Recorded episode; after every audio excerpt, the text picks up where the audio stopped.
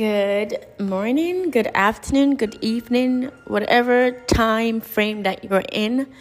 This is Bernice. Thank you so much for tuning into Devoted with Bernice. I hope that you are having an amazing day and that it is a day that you know that God has made just for you.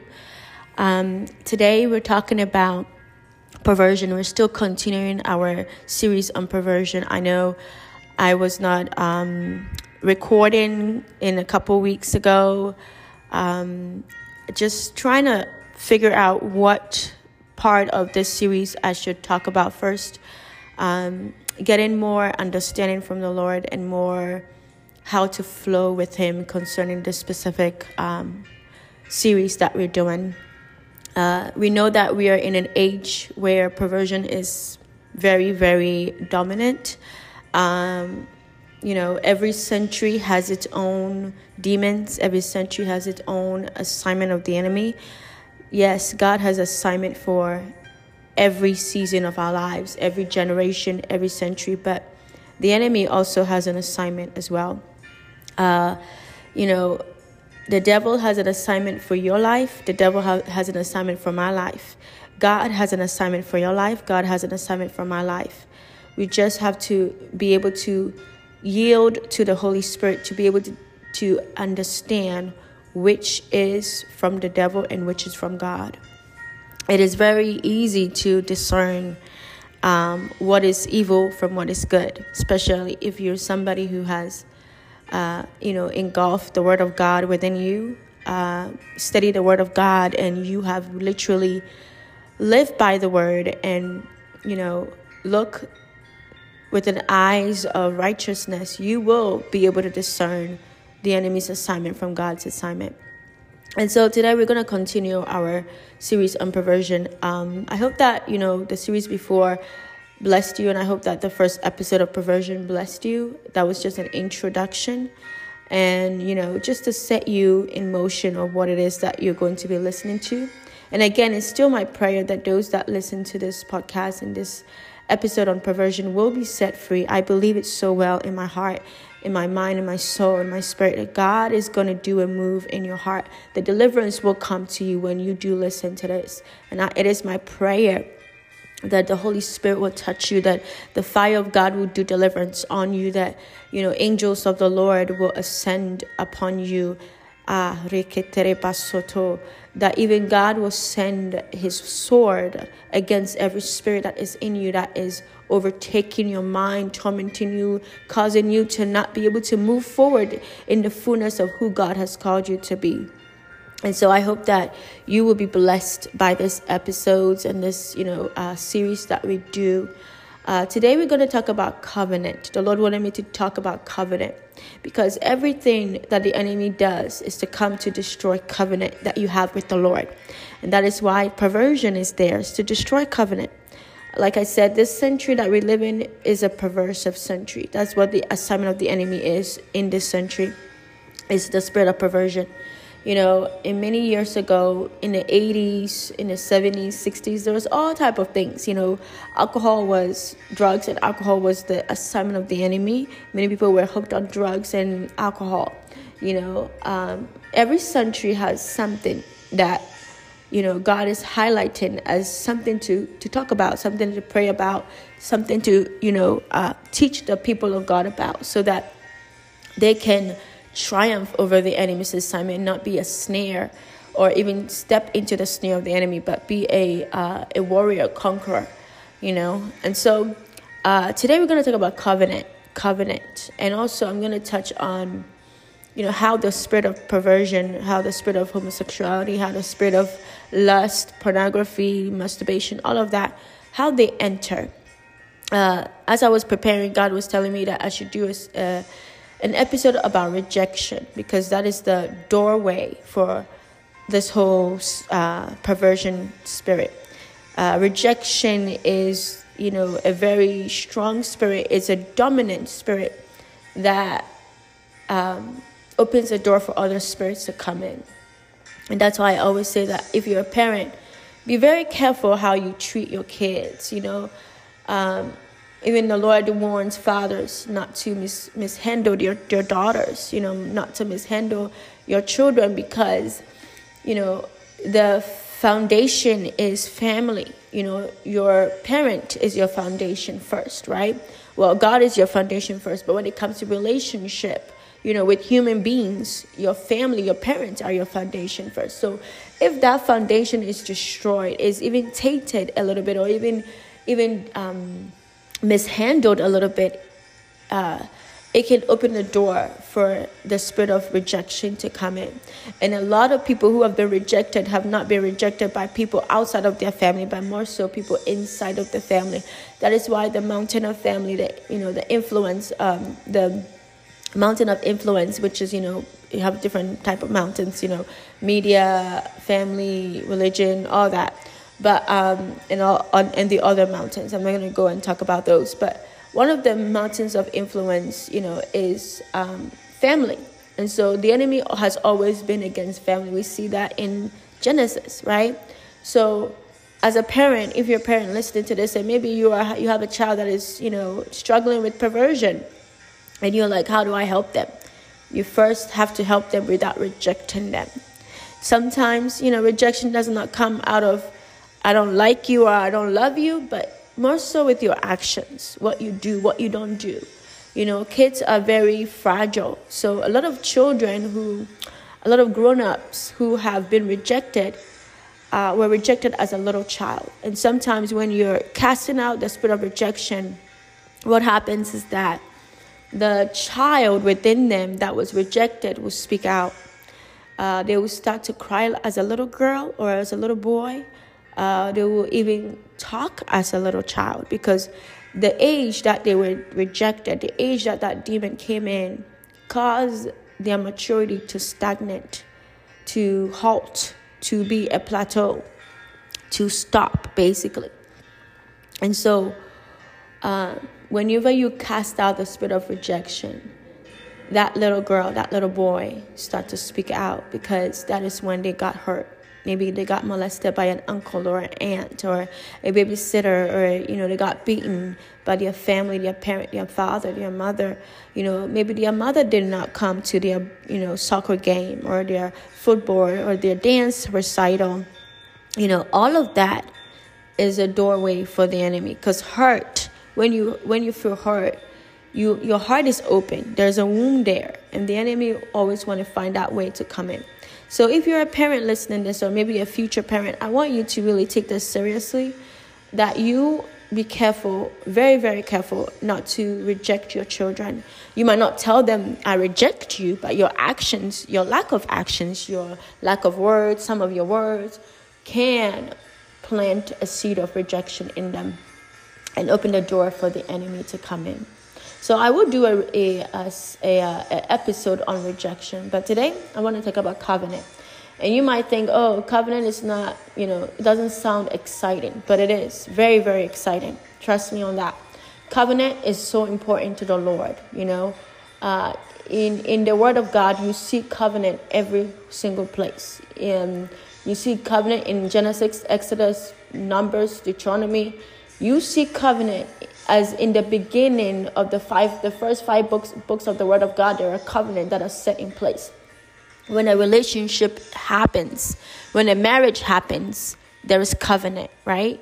Even with your your house there is covenant. You have to you know sign certain documents right?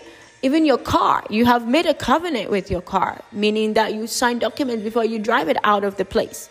Every relationship everything that you need in your life, everything that is important to you that can help you become a better person, start with the covenant.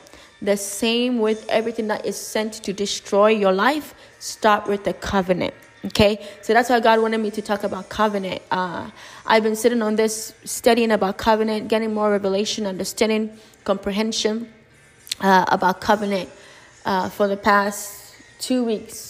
So uh, let's dig in. Before we dig in, I want to play this song. Um, it's called Have Your Way. I'm going to start playing this song every time we have this series because I want you to realize that freedom comes when we allow God to have His way. Okay, so this song is going to be played every single time we start the series. And I want to get this song in your spirit. You know, he, the person that sang this song, uh, I think it's called, it's by Jubilee Worship. He goes into it about, you know, take depression, take oppression, take suicide, take, you know, perversion. So when that song is played, I want you, I want you to open your heart and really like uh, I really believe that that song is a deliverance song. Every t- you know, the first time I heard it, I was like, "Whoa!" You know, it really took me to a place. I was like, "Wow, this song is a deliverance song." You know, have it all, meaning God, meaning that God have it all, have have everything that I'm carrying that is not of you, have it all. You know, when you get to that place of telling the Lord to have it all, that is a place of humility. So I want you to listen to this song by Jubilee Worship. It's called "Have It All," and afterwards we're gonna pray and then we're going to start the teaching. Tell God to have it all, Father. Come on, this is a perfect moment to dump everything you've been carrying for the last seven days and lay it at the altar of God and say, God, have it all. Father, take my sorrow, take my pain, take my shame, take everything, God, that is unlike you, God. Take it out of us now, God. We declare that you can have it all. Somebody open your mouth and say, have it all, God. Come on. Shake me, Father. Make me over again, Lord God. Is a corporate worship right here. I dare you to open your mouth and tell God to shake me. Come on. He can have it all. Somebody's on the edge of your breakthrough right now. The breaker. The king. He's here to put you on the potter's wheel again. You may be broken but he can make you over again. All people that will tell God, Father, have it all right now, Father. Have it all, God. Woo! I feel the Holy Ghost in this atmosphere this morning. Have it all, God. You can have everything, God, that is unlike me, Father. You can have it all right now, God. You can take my shame. You can take my pain. You can take my frustration. Father, take it all. Take it all. Take it all, Lord.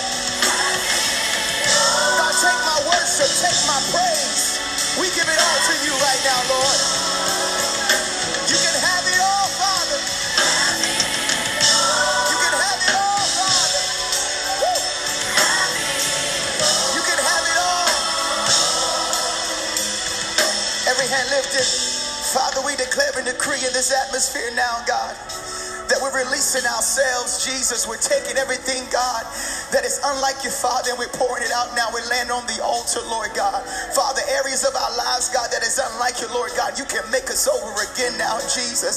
Father, the areas that are broken, God, you can take us and you can mold us now, Father. Father, I speak now, God, to a marriage and to a relationship, Lord God, that feels like it's crumbling, it's falling apart, God. We declare that you can take it now, Father, and mold it, God. God, I speak now, God, to somebody in this atmosphere, God, that has a health problem now, Father, and the doctors has given up on them. We ask, God, that you will take our health now, God. You will put it in your hands. We believe that you're a miracle worker. We believe that you can heal bodies. We believe you can do exceedingly, abundantly, above all that we can ever ask or think, according to the power that works within us, Lord God. God, you can have it all. Father, have our praise, have our worship, have our exaltation. We magnify you. We make you bigger than our circumstance bigger than our situation. Father, have it all, God. Have it all, God. Take depression, take oppression, take depression. You can have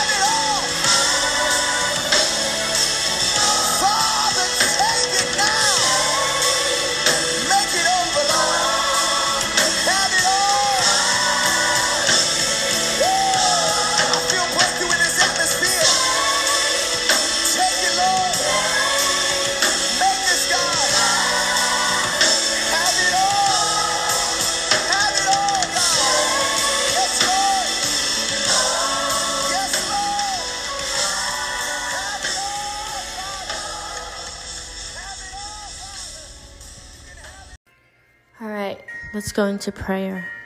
Father, we thank you right now. We give you all our minds, all our hearts, all our bodies, all our spirit, all our soul. In this moment, in this atmosphere, Adonai, we ask you for your presence here. Holy Spirit, have your way. Let every distraction of the enemy be quenched now in the name of Jesus. Yes, we put on the helmet of salvation. Oh, yes, let this mind be in us, which was also in Christ Jesus. We put on the breastplate of righteousness. God, guard our hearts against all that is not of you. We put on the belt of truth, Lord, that we will sit in your truth. We will walk in your truth. We will live in your truth. We will be the the doer of your word, not just hearers only. We put on the shoes of peace, Lord, and we walk in peace. We walk in peace with all men. We walk in peace in our neighborhoods, in our community, God, in our country, God, in our families, even in our circumstances, in our jobs, Lord, in our churches.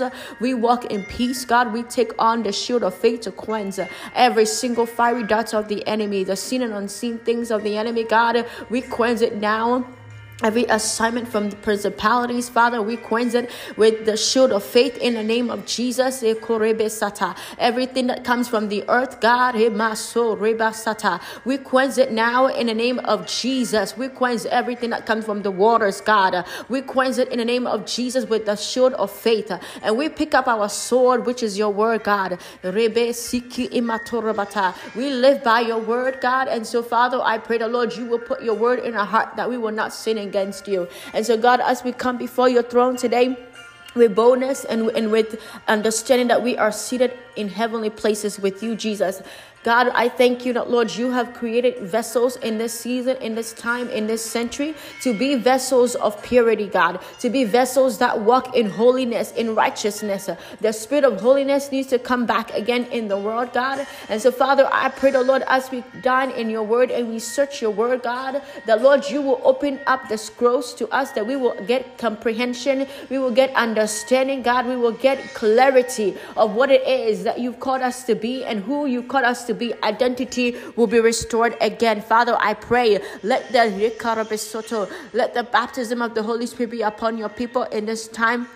I pray the Lord deliverance will come upon identity. That yes, restructure, reorder, God will come upon your house and upon your people. And so, Father, I yield myself to you as your vessel. I command everything that is not like you in the atmosphere to be bound, to be dismantled by the fire of God. Yes, let there be a wall of fire about and above me, God, and around me. Father, I thank you that you have set at the forefront and the and other portals of prayer and worship, God. Your angelic host, aren't you the God of the angel armies? Yes, we serve the one uh, that says and it is, that speaks and it happens. And so, Father, I pray the Lord, you will set your angelic host about me, God. Send them in the places, in the corners, in the four corners, Father, and be around and to go forth to to do the work of the Lord, God, to establish your foundation on the earth, Lord, that your people will be able to be inclined to your spirit, Adonai.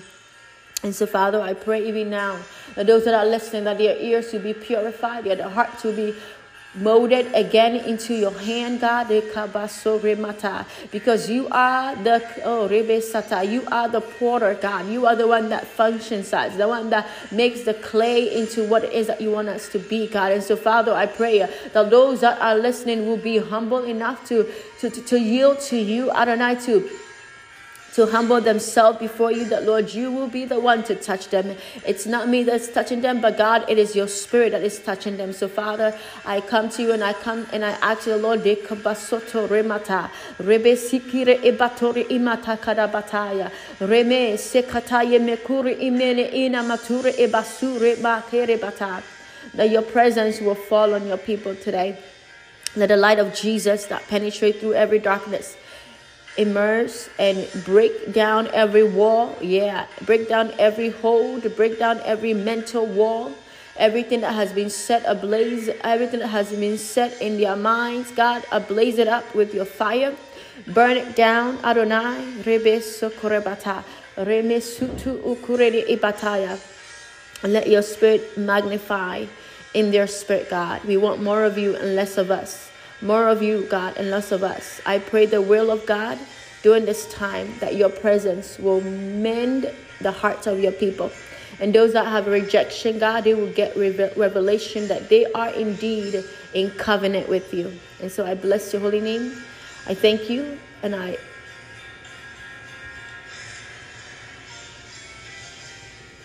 and I welcome you here, Holy Spirit, to have your way. In the name of Jesus, I do pray. Amen. All right, so we've had worship, we've had prayer. Um, I want to encourage somebody before we start with the covenant teaching. Um, this morning, you know, every day, if you know me, you know that I always ask the Lord what is the Bible verse to focus on every single day. And every day, majority of the days, there are different ones. So, and I like that. I like that I can ask the Lord that and He gives me Bible verses. I love it when God answers my questions with a book in the Bible or, you know, a Bible verse. It, it really, it's like almost like, um, like a puzzle, you know? It's like a, and I enjoy, you know, asking Him every day, every morning, you know, after my prayer and worship, um, what is the Bible verse you want me to focus on today?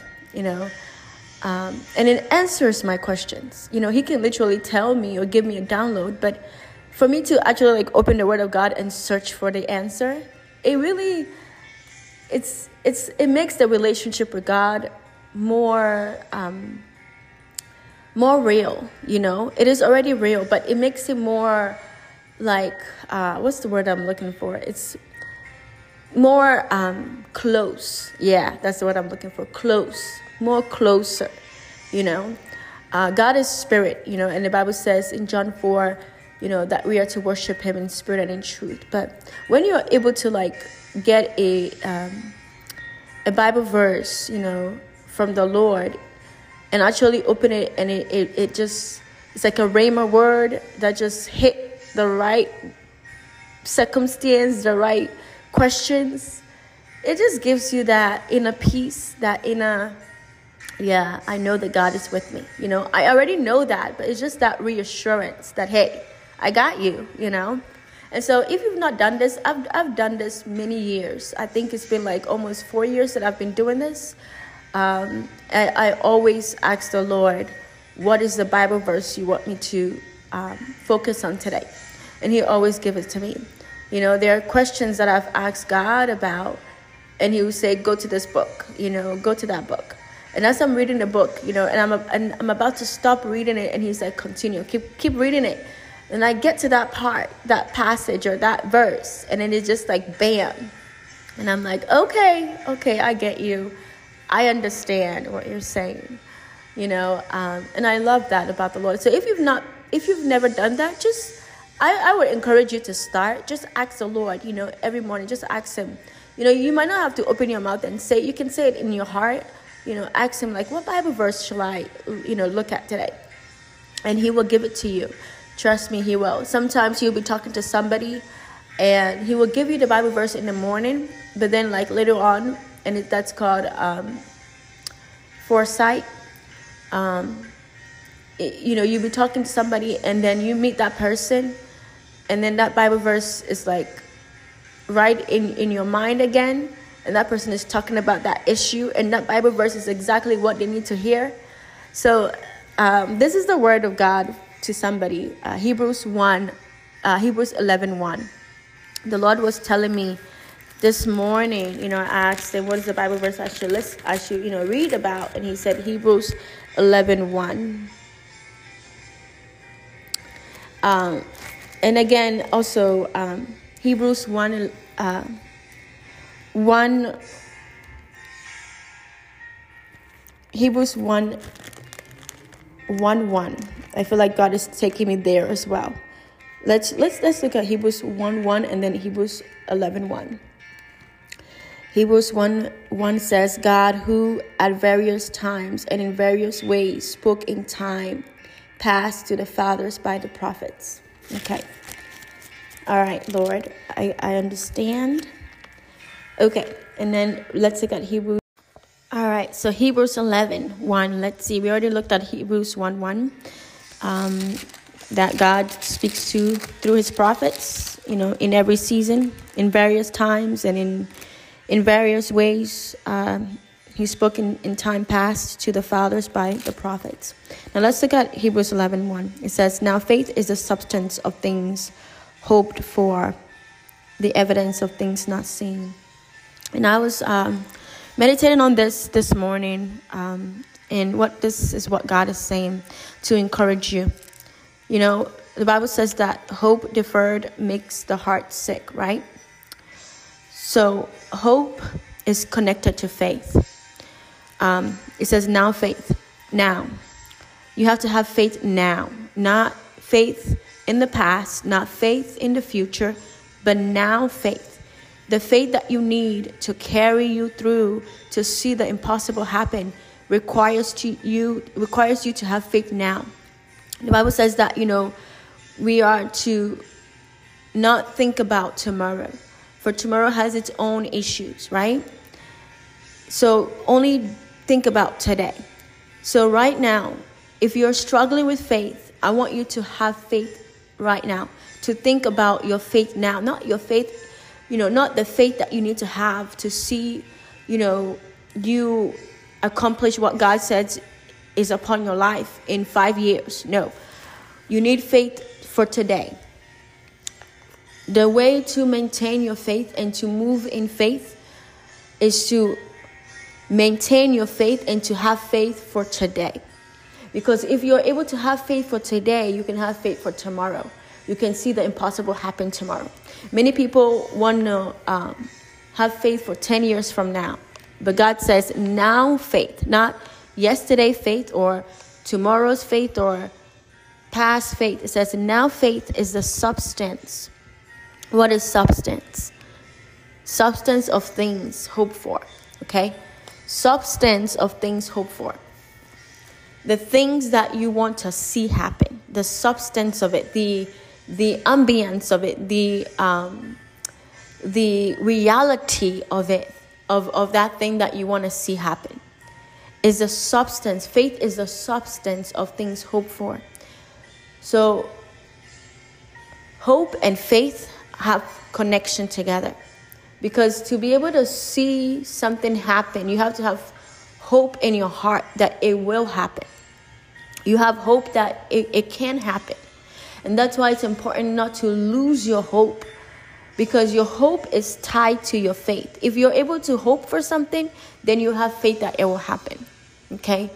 And so that's why it's important to continue to maintain your hope, meaning that continue to expect that, yeah, you know, maybe you're, you're a pastor listening right now and you're hoping that your congregation will actually step into the next level of worship or you know the next level of encounters with the lord that you want to see your church step into or maybe you might be a parent and you are hoping that your child will step into the next level of adulthood right or you might be a business owner and you you you you you have faith that you want to see your your business you know, grow into another city or another state. But if you don't have hope in your heart to see it happen, you're not going to have faith. I've never seen somebody who walks in faith without having hope. You know, it's like this when a, woman is pregnant, she has hope that she has a baby in there. You know, there there is a baby in there. She feels it, right? And she has hope that the baby has fingers and the right amount of fingers, the right amount of you know, heartbeats and hair and everything. Though she's not seen the baby, she has hope because she knows that she's carrying that baby in her belly. But faith kick, kicks in when she has faith, when she goes out and buy, you know, clothes. She goes out and buy strollers. She goes out and actually walk in faith because the Bible says that faith without works is dead, right? So there is hope. She's hoping, you know, hoping, hoping that the baby is there and everything is going well and she's taking her vitamins and all that. But then when faith kicks in is when she starts to actually prepare for the child. That's when faith kicks in. And so um, let's continue. It says, the evidence of things not seen. See, she has not seen the child, but she's she has hope and she has faith. She has hope that the child is healthy and she has faith by walking in faith, getting the things that she needs to prepare for that child, the crib and all of that, that the child is gonna ha- is gonna come and everything is gonna be well.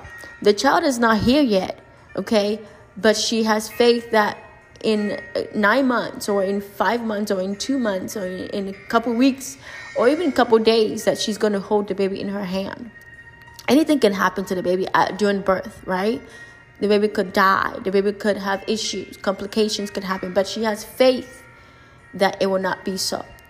And so, what the Lord was telling me this morning was that, you know, many of you are lacking in hope. That's why your faith is less. Your faith is not as great as it, it used to be because your hope is is basically broken. Your hope is, you know, demolished.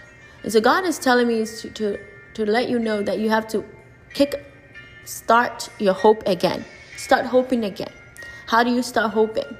You start you start decreeing the word of god. I am the head not the tail. You know when, when you start to decree the word of god it gives you that it gives you that like just just that confidence that boldness that that that yes i can do this by the strength of the lord. Philippians 4 13 I can do all things through Christ who strengthen me. When you start to decree the word of God every day, when you start to say, I'm the head, not the tail, I am blessed going in, I'm blessed coming out, I am seated in heavenly places with Christ Jesus.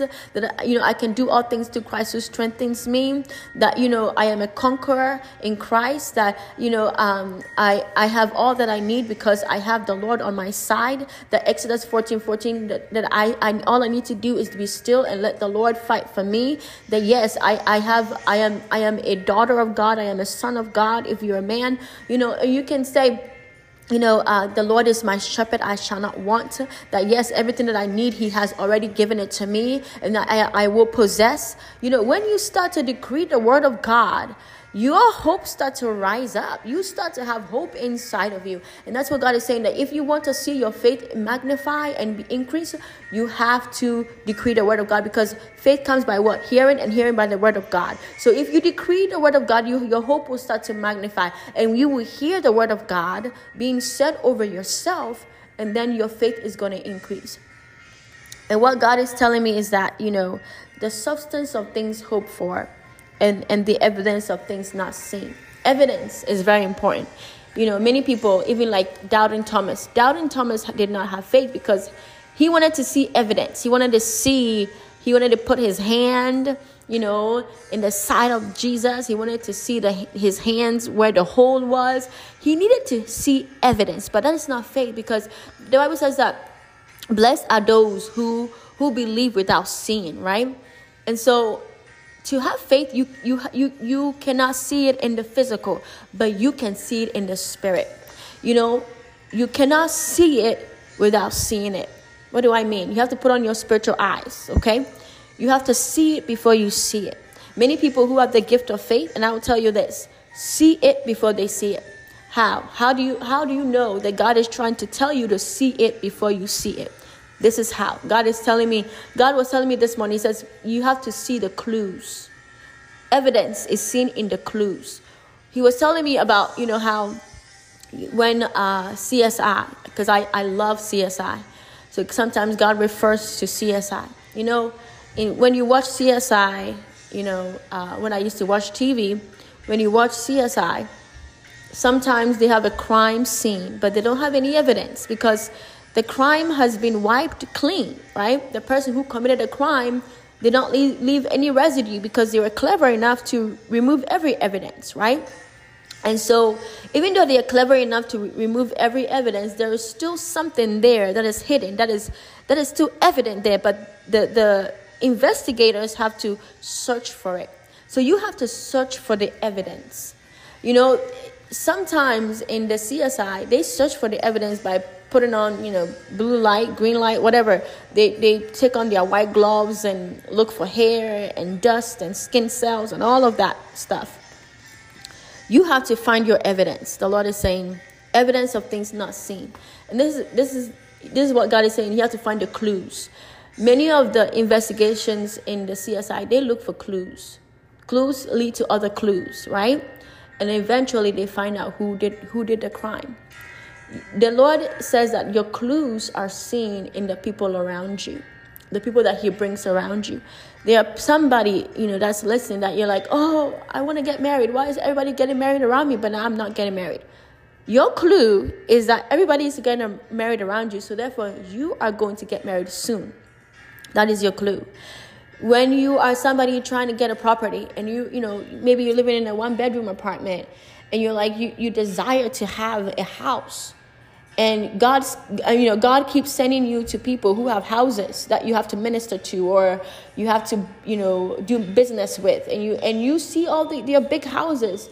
Do not let envy creep in you know do not do not let envy creep in but let let evidence creep in. Let you know tell yourself this is the evidence. God is if god keeps sending you to people who have houses that is your evidence that god is about to bless you with the house so do not let jealousy creep in like, oh, everybody's getting married, or God is sending me to people who have houses and families, or people who are bar- who are pregnant and having kids, or people who have bigger ministries than I have, and you know they're prospering in their church, they're doing great things in your church in the community, and you know your church is not doing great things in the community. Well, guess what? God is trying to show you the evidence that you have to see you know, he's using other people's success to give you evidence to see what it is that is going to come in your life. And so, if you want to see the clues, what God is doing in your life concerning faith, look around you. What is He doing around you through people around you? You know, He's giving you clues what it is that is going to happen in your life as well. Okay? And so, Hebrews 11 1 talks about, you know, faith and hope substance of things hoped for, the evidence of things not seen. You've not seen it in your life per se, but you've seen it in other people's lives. And so, if God is blessing the one next to you, then you are up next. Your faith has to increase. And you have to congratulate and be happy for those that He's blessing around you because God is watching your steward, your stewardship of, of love, of you know, joy for other people. Okay? He's he's watching that. Can you celebrate other people's success and and and have the same one that you were hoping for? So I know, you know, we started with faith, but God is literally letting you know that your faith needs to increase by you realizing the clues that He set around you and you igniting your hope. Okay? You igniting your hope. And I don't think that he took me to Hebrews 1 1 for no reason because it says here God, who at various times and in various ways spoke in time past to the fathers by the prophets. There are a lot of people that God will send around you that can literally prophesy what's about to happen in your life. Do you know that people around you, what is happening in your life, is prophesying to you about what God is going to do in your life? So, in times and in different times and in different seasons and in different various you know ways, He speaks to you God will show you what is about to happen. But you have to see it and take the clues in and say yes. You know, if I don't know why I'm sharing this, but if you're somebody that, you know, in this 2021, 2022, and even 2020, uh, yeah, 2020, 2021, and 2022, people were buying property. That was a great time to possess because this is a time to possess land because land is cheaper now.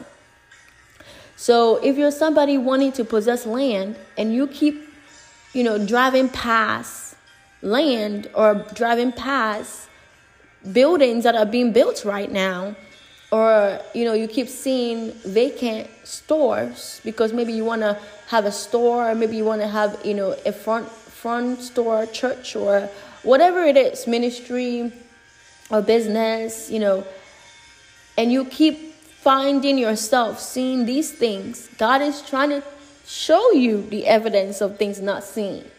So you need to walk in that. So I'm here to, you know, encourage you. Research, call them, ask them about it. You know, go and get the crib, go and walk in the faith, walk in it, walk. I want you to do a prophetic act right now. I want you to just start picking up your feet Yep, start picking up your feet. Just start picking up your feet and walking. Just walk, walk back and forth. You are possessing, okay? So walk back and forth, and you are possessing. Okay, so that is your faith encouragement today. Um, I hope that this, this blessed you. This was a Rhema word for you, or just an encouragement. Okay, that you have to increase your faith in this season, and that comes with hope, increasing your hope by speaking the word of God over yourself, you know, um, and also watching for the clues. God speaks in so many ways. You know, his ways are not our ways, his thoughts are not our thoughts. Many times we are looking at things with the natural eyes, but God is looking at it with the spiritual eyes. And it reminds me of when, you know, he met the woman at the well. You know, she was talking about physical water, but he was talking about spiritual water.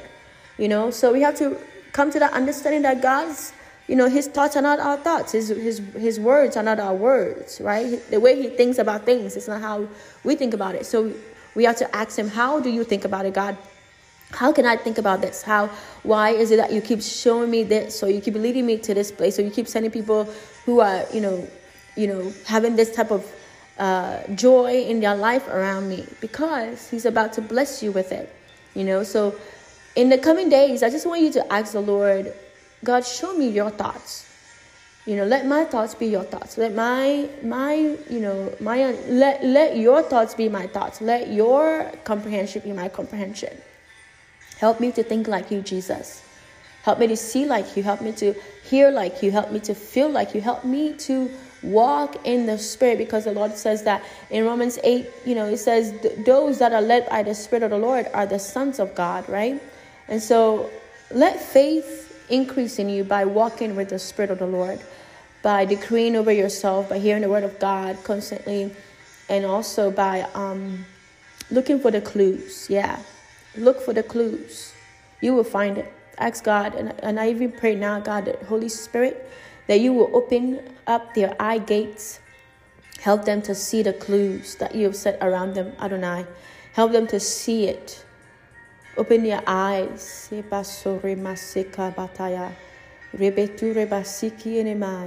Oh God, I pray that you remove the scales off of their eyes, that they will be able to see.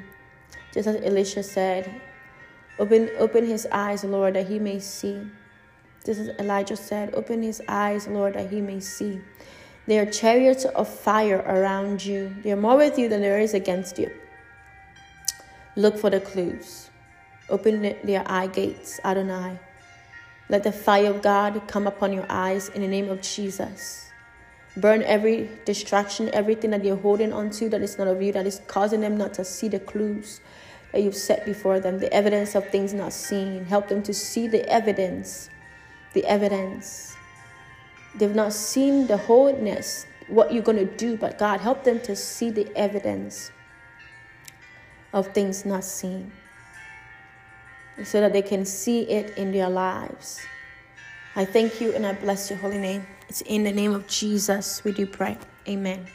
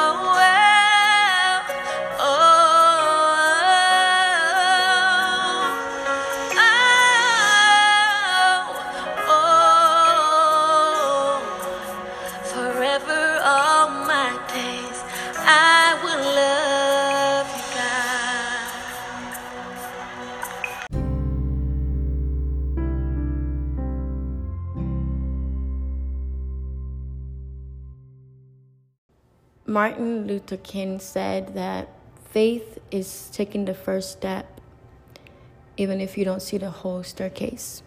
So that's your quote for today. All right, so let's go into the teaching. Okay, what is the spirit of perversion? The spirit of perversion is a spirit that twists and basically um, makes the things of God 360, meaning that it literally, um, well, 180, it turned, it twisted around. It so you know we know about homosexuality. Bible says that a man shall leave his father and mother's house and be joined to his wife, and the two will become one. Right, and even when God um, caused Noah to build the ark, He told Noah to um, take a male and a female into the ark, right? Uh, it says here in Genesis 6, um, Genesis 6 19, and it says, And of every living thing of all flesh you shall bring two of every sort into the ark to keep them alive with you. They shall be male and female. Okay, even when God destroyed the earth many, many years ago, when He told Noah to bring, you know, some of the earth into uh, the ark, some of them were clean and some of them were unclean. Even that, He did not say bring a man and a man, He did not say bring a woman and a woman. He said, What? Bring two of each a female, a male, and a female. So, what the spirit of perversion does is that it twists and it it makes the things of God the opposite. That's why people who have the spirit of homosexuality want to be the opposite of what they are, and um, that's why you know people who are addicted to pornography masturbation, sex outside of marriage, sex in adultery, uh, fornication, all of that are the opposite of what God wants for us. So, and it, it also ties with rebellion because you are literally like going against the word of God. So, rebellion is as witchcraft, the Bible says. Whenever you stray away from the word of God, you are in rebellion. And so the spirit of perversion has a lot of demons with it. That's why uh, you cannot just command that spirit to go, uh, especially if the person doesn't want it to go. Uh, you have to really dig deep to the core of it because the enemy is always looking for sin to stay. Okay, demons always look for a legal right to stay. And so the spirit of perversion is a twisting spirit, it twists the word of God uh, that's why there's something called a Kundalini spirit. Uh, that spirit is basically uh, a spirit that um, teaches false doctrine. Okay, um, perversion always does the opposite of what the Word of God is saying. It is a twisting spirit, and that's why in the in the kingdom of in the kingdom of God, there are different. Um, species that are different animals that are in connection with um, spirits. So, like eagles are known to be what? Connected to prophets. You know, ox. The ox is known, the ox plowed the land. It's connected to apostles, right? Uh, a dove, some people, you know, it's symbolism of the Holy Spirit, like we all know. Um, but also in the kingdom of darkness, they are, you know, animals connected to those demons. Okay, so the spirit of perversion, its animal is a snake. People who have the spirit of perversion have a snake spirit. Okay, like uh, Paul talk about the, you know, in the Word of God in the Book of Acts, we see that the, the divination, the girl with the divination spirit has had a python spirit, okay? Um, she was in witchcraft and divination and rebellion, okay? Um, the enemy uses snake symbolism of demonic.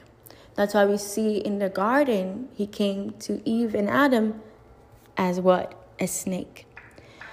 Um, people who have the spirit of perversion always has a, a, a snake spirit in them. Um, they behave as a snake when you are casting that spirit out. When you are doing deliverance, you you hear them hiss. If you're somebody whose ears are open in the spirit, you will hear them hiss. You will see them behave snake-like. They will twist your head. Um, you know, and even God will show you the snake in the realm of the spirit. You will see the snake, the color of the snake. Uh, different snakes have different meaning. Different color snakes have different color meanings. And I'm saying this because I have had visions where I've seen, um, you know, uh, as somebody who was getting delivered from the spirit of perversion at a church, I was sitting there and, you know, as, as the pastor was telling her to renounce that spirit, I saw a vision of a snake, a, a yellow snake, you know, around her. And, you know, we know that the python spirit comes to squeeze out every bit of glory, every bit, every bit of righteousness in you. Um, that's what a python spirit is. That's why, um, you know, we see even in the Word of God in Genesis, the snake came to destroy that relationship that they had with the Lord. They walk in the garden with God. Okay, so what the Python spirit does is that it comes to remove your connection to God. So whenever you have a spirit of divin, uh, spirit of perversion, of Python, you don't, you, you cannot worship like you should. You cannot pray like you should because it comes to squeeze every anointing, every glory, every righteousness out of you. Um, and so people who have the, the spirit of uh, perversion has they whenever they are manifesting and you're casting out that demon, they will start to, you know, um, they'll fall on the ground and they'll start to move like a snake. Um, they'll start to hiss. I remember the first time I, I heard I heard that I was like, whoa. um, and I share personal experiences because I want you to know the reality of it. Okay, I can tell you somebody else's, but I'm sharing personal experiences because I want you to know that this is real, okay? Um, I remember the first time I heard that hiss. Uh, you know, one thing about people who have the spirit of perversion is that they like to attach themselves with people who are anointed because that spirit, like we see it in the book of Acts, right? the girl with the divination spirit wanted to was following you know paul and the apostles every time that spirit likes to be around people who are anointed because it needs to that is how it gets stronger is by wrapping itself around those that are anointed to to basically drain them of their anointing their glory their their righteousness what is in them okay the fire in them and so I remember I, I was at a certain job, and there's this girl. She was just very forceful. Like she wanted to be my friend so bad, like always coming around me. Like the first day I got there, she was like walking behind me, like walking close to me. I was like, oh my God. See, I, you know, when you have the, the gift of discernment, you can discern this is not from the Lord. You can discern it. I, so immediately I knew, I was like, this is an agent of the enemy. I just know it. I know when you know God is sending somebody to me to minister to them, and I know when the enemy is sending them. And so immediately I just discerned this is not from the Lord. She was very possessive, very, and I didn't even know her. She's, you know, very, um, very, um, what's the word? Forceful, for very, very forceful. And so, um, you know, I would say hi to everybody. And I knew internally, I knew I'm not going to be friends with this person. No way. Because I already discerned things that I'm like, okay. And um, over time, she would come around me, and then I started to speak in tongues. So when I started to, you know, because we have mask on. So when I, I started to speak in tongues under my breath, that's when the demon inside of her hissed. And I remember when I first heard it, I was like, what is that? Oh my God. I knew it was a spirit, but I, I couldn't discern what it was. And so I remember I asked my apostle, I was like, hey, you know, what is what is this? The person was hissing. And, you know, he said, it's a snake. It's a snake spirit inside a girl. I wasn't scared because I know who I am in Christ. I know my authority in Christ. So, you know, I, I wasn't scared of that. I, I knew what I was dealing with. I knew how to handle that spirit. Um, but when you meet somebody who has a, a, a perversive spirit, when you start to pray in tongues, when you start to, um, you know, when the anointing of the Lord comes in the room, they will hiss. They will hiss. They will behave like a snake. Um, and people who have the, the, the spirit of homosexuality, the demon of homosexuality, sodomy, uh, spirit, when you, you know, in this season of my life, in this season right now that I'm in, every time I meet people, I intentionally identify them by who God called them to be. I always say, Thank you, sir. Thank you, ma'am. I never did that until this this century, until this season, until this, you know, this year. Um, I do that because I realize that there, there's this spirit of perversion that is trying to cause people to deny who God called them to be, who their identity is as a man or as a woman. And so part of my ministry of, you know, loving on people as I go out in the world is to identify them as who God called them to be, especially those who have the spirit of perversion, homosexuality. I remember a couple days ago, I went to get groceries. I went to get some groceries from the store. You know, uh, when you um, pick up your groceries, you, you shop online and you pick it up. I was there, I was waiting with my cart, and then this girl came and she was dressed like a, a guy. She was behaving like a man. You know, when you meet, uh, and I'm talking to somebody here to help you to walk um, walk in ministry without making the people feel uncomfortable. Uh, some, you know, many of us want to go up to somebody who is struggling with homosexuality and say, "You are wrong." Yes, they are wrong. They're definitely wrong. Every bit of their lifestyle is not right. But majority of them are hurt. They are very, very hurt. They are rejected. They're hurt. They're wounded, and so um, you have to you have to go about it uh, very lightly. Okay, you have to use wisdom, a lot of wisdom, because you could cause more hurt. Okay, because we wanna, you know, the Bible says that we are earth in vessel, right? We are vessels and earth. Our body is earth, and our verse, our vessel, our vessel is the is the spirit within us, the Holy Spirit within us. So you wanna salvage, you wanna you wanna you wanna rescue the vessel. And you want to um, purify the earth, okay, the body. You don't you you have to be careful what you say because what you say can cause them to reject your whole ministry of trying to talk to them and trying to preach to them. Um, you don't agree with them. You let them know I don't agree with your lifestyle. I know that perversion, homosexuality, you know, masturbation, um, pornography addiction is wrong. But I want to show you that there is one that can love you and help you come out of that that place that you were rejected, that place that you were hurt. And so for me personally, in this season of my life, every time I meet somebody, especially with that girl that I, I met, um, and this is what I said. I said, Thank you, ma'am. I know she looked like a man, she was dressed like a man and everything, but she's a woman. I intentionally said, Thank you, ma'am. Thank you, miss. Thank you, ma'am. And then immediately when I said that, she started to behave like a woman. Like, I kid you not, just a little bit of femininity rose up in her. And I was just amazed. I was like, whoa. Just by me saying, thank you, ma'am, recognizing her as a miss, as a man, as a, as a woman, she started to walk like a woman.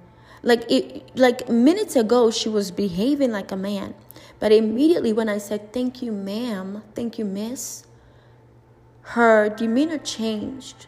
So many of these um, people who are dealing with these spirits, they need somebody to recognize who God called them to be. Because when you, and I have done this many times, when I meet people, especially those that are struggling with homosexuality, I intentionally, I intentionally call them by the name that God called them by.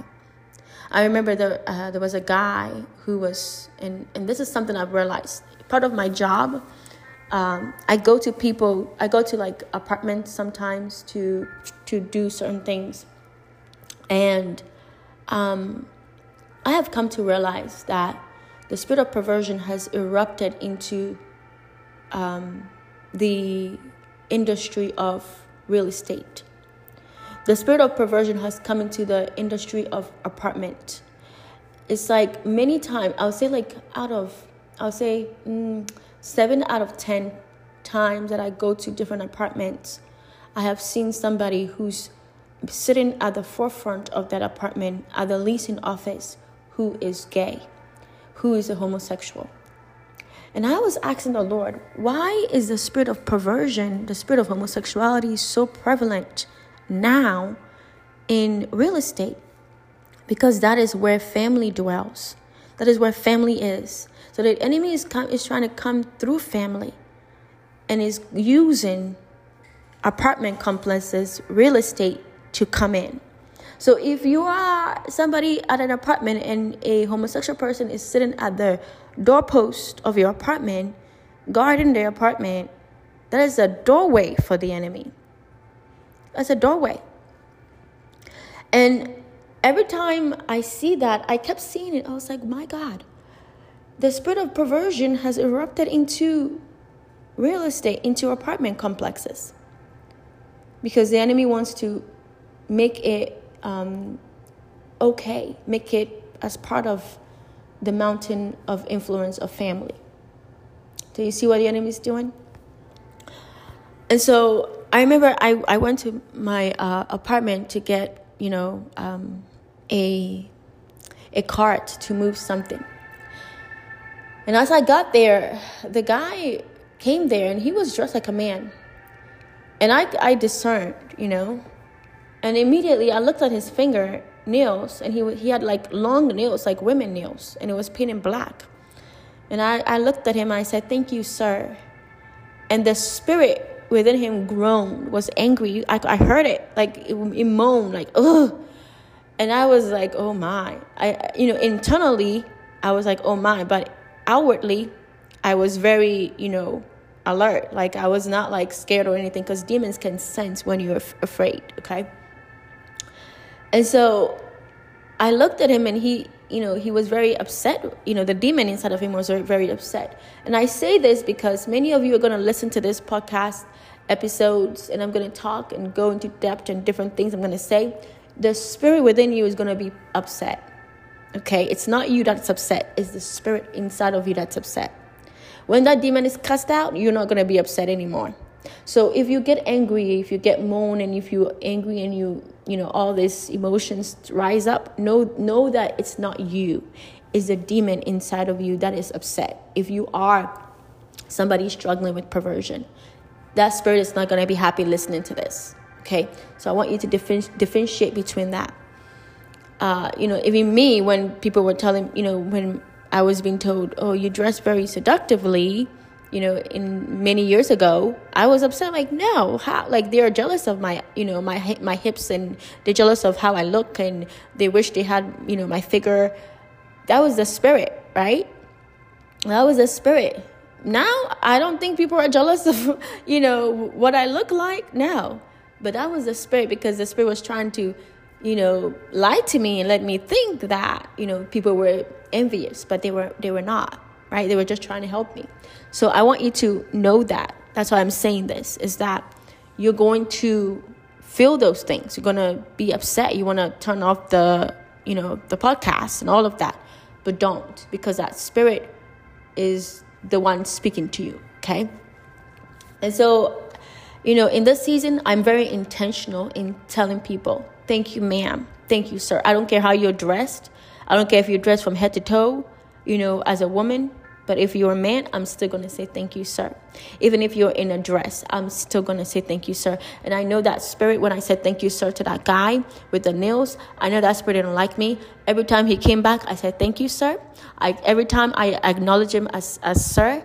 And it got to the point whenever he saw me, he would like, he you could tell the spirit was like, ugh right so i i always acknowledge him hi how are you doing sir you know and i did not care. That spirit was moaning and groaning and angry. I could hear it. I did not care because part of our, our, as as as children of god in the world we, we, we might not go to people and tell them you know what you're doing how you're living is wrong.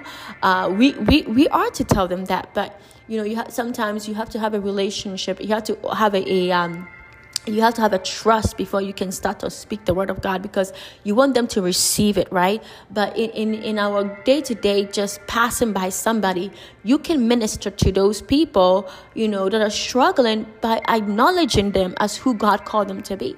I acknowledged them. I, I told the girl, thank you, miss. She started to behave differently because she needed somebody to remind her that she's a woman. Okay?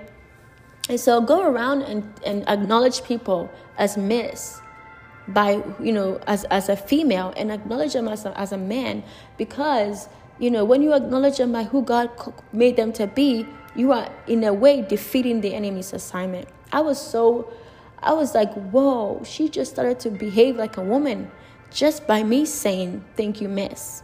So, um, let's let's put that back into play. Don't don't go along with that spirit and call somebody a, a, a man, Mister, if they're a woman, because then you're agreeing with that spirit. All right, so uh, let's go into the teaching. All right, so covenant. We already talked about you know what the pervert the spirit of perversion is. It's a python spirit, and you know, uh, if you're somebody with the spirit of perversion, uh, homosexuality, lesbianism, um, lust of the eyes, um, you know, uh, pornography, masturbation, uh, don't be scared that you have a, a, snake spirit inside of you. Don't be. Uh, it's it's there, and it will come out. Don't be scared of it. There are people, you know. Um, the occult, the occult, uh, the animal for the occult is um, a spider. Okay, um, a spider and also a um, is the black animal. It's um, oh Lord, what is it? It's not a snake. Well, some of them is a snake, but it's a spider and a um, is this animal when, when it bites you you could die literally die uh, it's not coming to me but it's part of the uh, spider it's part of the spider kingdom you know the uh, uh the insects kingdom. It's um is this black animal?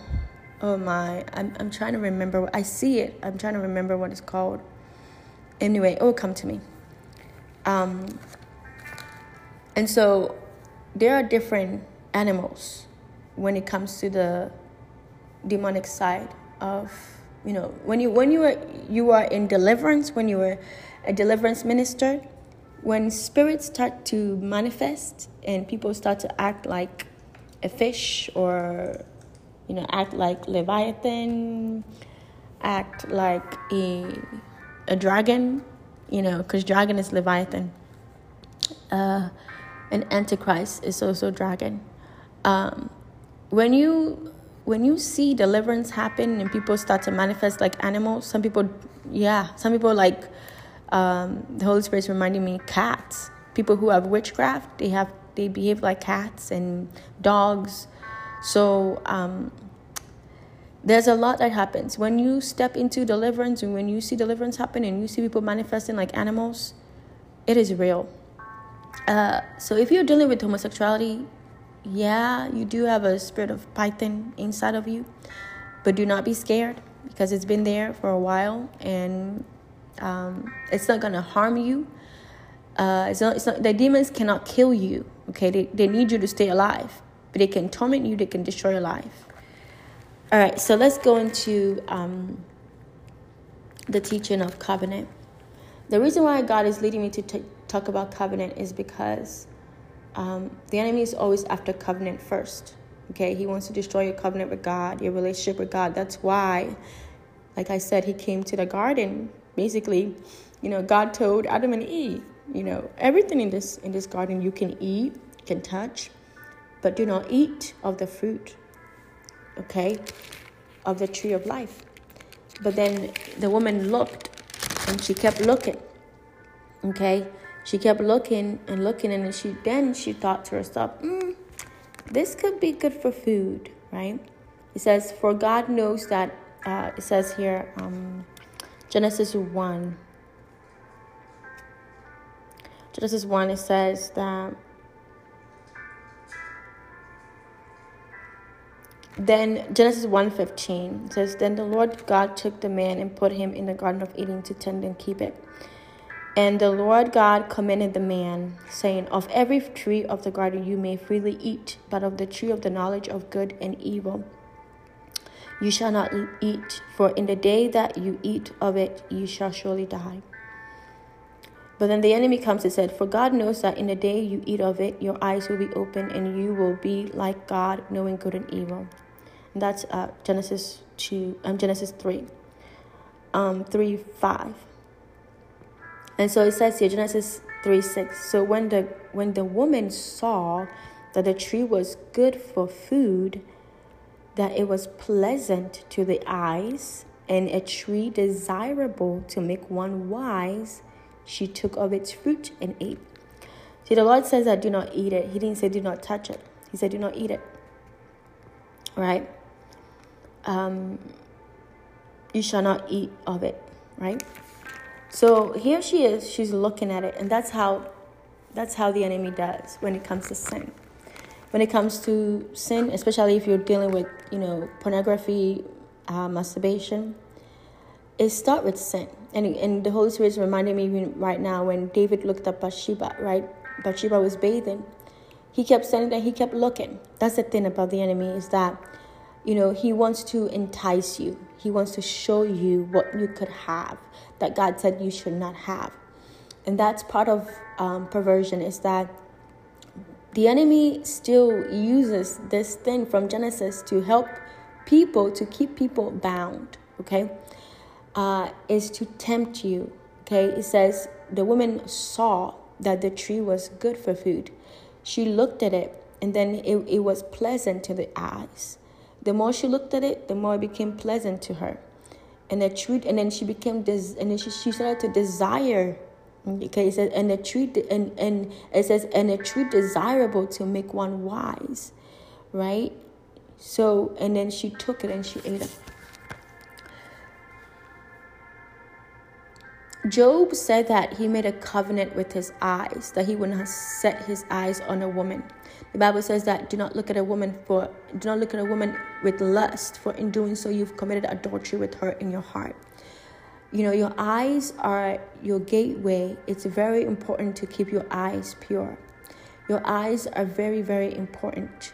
That's why it's important to make a covenant with your eyes, just as Job did. Because before you can indulge in sin, you have to see it. And the enemy knows that. That's why people who have the spirit of perversion, homosexuality, lesbianism, uh, pornography, masturbation, uh, dressing very seductively, adultery, sex outside of marriage, you know, fornication. That's why they they look at things. Okay, people who have um, homosexuality they look they look at people's you know private private areas. People who have uh, pornography issues they look at porn with their eyes. People who dress seductively they look at seductive outfits and they put it on. It's all about the eyes when it comes to the enemy. The eyes is the gateway. So um, you have to make a covenant with your eyes that you will not set your eyes on unclean things. Because before you can like something, you have to see it. Right? Many of us, we have to see it before we buy it, right? Um, we have to see it before we buy it because when we look at it, it stirs something inside of us. We we we like it, right? Matthew 6 22 says the eye is the lamp of the body. So if your eye is healthy, your whole body will be full of light. And so whenever you don't allow your, your eyes to be the lamp of light, you allow your eyes to be the lamp of darkness. And how great is that darkness? Right? So people who have the spirit of perversion, their eyes are tainted. Their eyes is not in covenant with God, but in covenant with the enemy. And so they look at things like how um, the uh, how Eve looked at, you know, things. Eve looked at the tree and saw it to be good when God said, No, no, no. She started to have pleasure in her eyes. It was pleasant to her eyes. And then the tree became desirable. The same with, with perversion. You look at it, the more you look at it, it becomes pleasant to your eyes. And then it becomes pleasant to your eyes, and then you start to desire it. And so it's important that you make a covenant with your eyes. I always say that people who have the gift of who, who well who are seers who are able to see in the spirit, the enemy tries to take off their eyes at a young age by pornography. Because if the enemy can have your eyes focused on the wrong things, then God cannot really have your eyes because you cannot serve two masters, right? So either God has your eyes or the enemy has your eyes. So I just want to ask you, what are you focusing on? What what is what does your eyes look at? On, da- on a daily basis, I want you to take inventory of what your eyes are looking at. If you are somebody who keeps, if you're a man that keeps looking at um, another man's butt or another man's, you know, private areas, and you can't help it, um, or if you're a woman that you keep looking at somebody's, uh, another woman's butt, another woman's private areas, and you're actually like lusting after it, and you're you know, looking at your private parts, you're struggling with homosexuality. Their spirit, that spirit is around you, in you, somewhere. And some, you know, if, if you cannot help it and you cannot stop it and you keep looking, is because that spirit within you is the one that's causing you to do it. Um, and that's why God is talking about covenant. Because when you make your when, when you make covenant with your eyes, with God, you don't yield your eye gates to the enemy. It says in um, Psalms 101:3, I will not set before my eyes any, anything that is worthless. I hate the work of those who fall away. It is not it, it shall not cling to me. Uh, 1 Samuel 16:7 it says, But the Lord said to Samuel, Do not look on his appearance or on the, on the height of his stature, because I have rejected him. For the Lord sees not as man sees. Man looks at on the outward appearance, but God looks on the heart. 2 Kings 6 17. Then Elisha prayed and said, O Lord, please open his eyes that he may see. So, that, so the Lord opened the eyes of the young man, and he saw. And behold, the mountain was full of horses and chariots of fire all around Elisha. Psalms 119, 18. Open my eyes that I may behold wondrous things out of your law. Um, Luke 11, 33 to 36, it says, No one after lighting a lamp puts it in a sealer or under, under a basket, but on a stand so that those who enter may see the light. Your eye is the lamp of your body. When your eye is healthy, your whole body is full of light. But when it is bad, your body is full of darkness. Therefore, be careful lest the light in you be darkness. If then your whole body is full of light, having no part no part dark, it will it will be wholly bright, as when a lamp with its rays gives you light. Matthew 5:28 it says, "But I say to you that whoever looks whoever looks at a woman with lustful intent has already committed adultery with her in his heart. Proverbs twenty twelve says, The hearing, the hearing ear and the seeing eye, the Lord has made them both.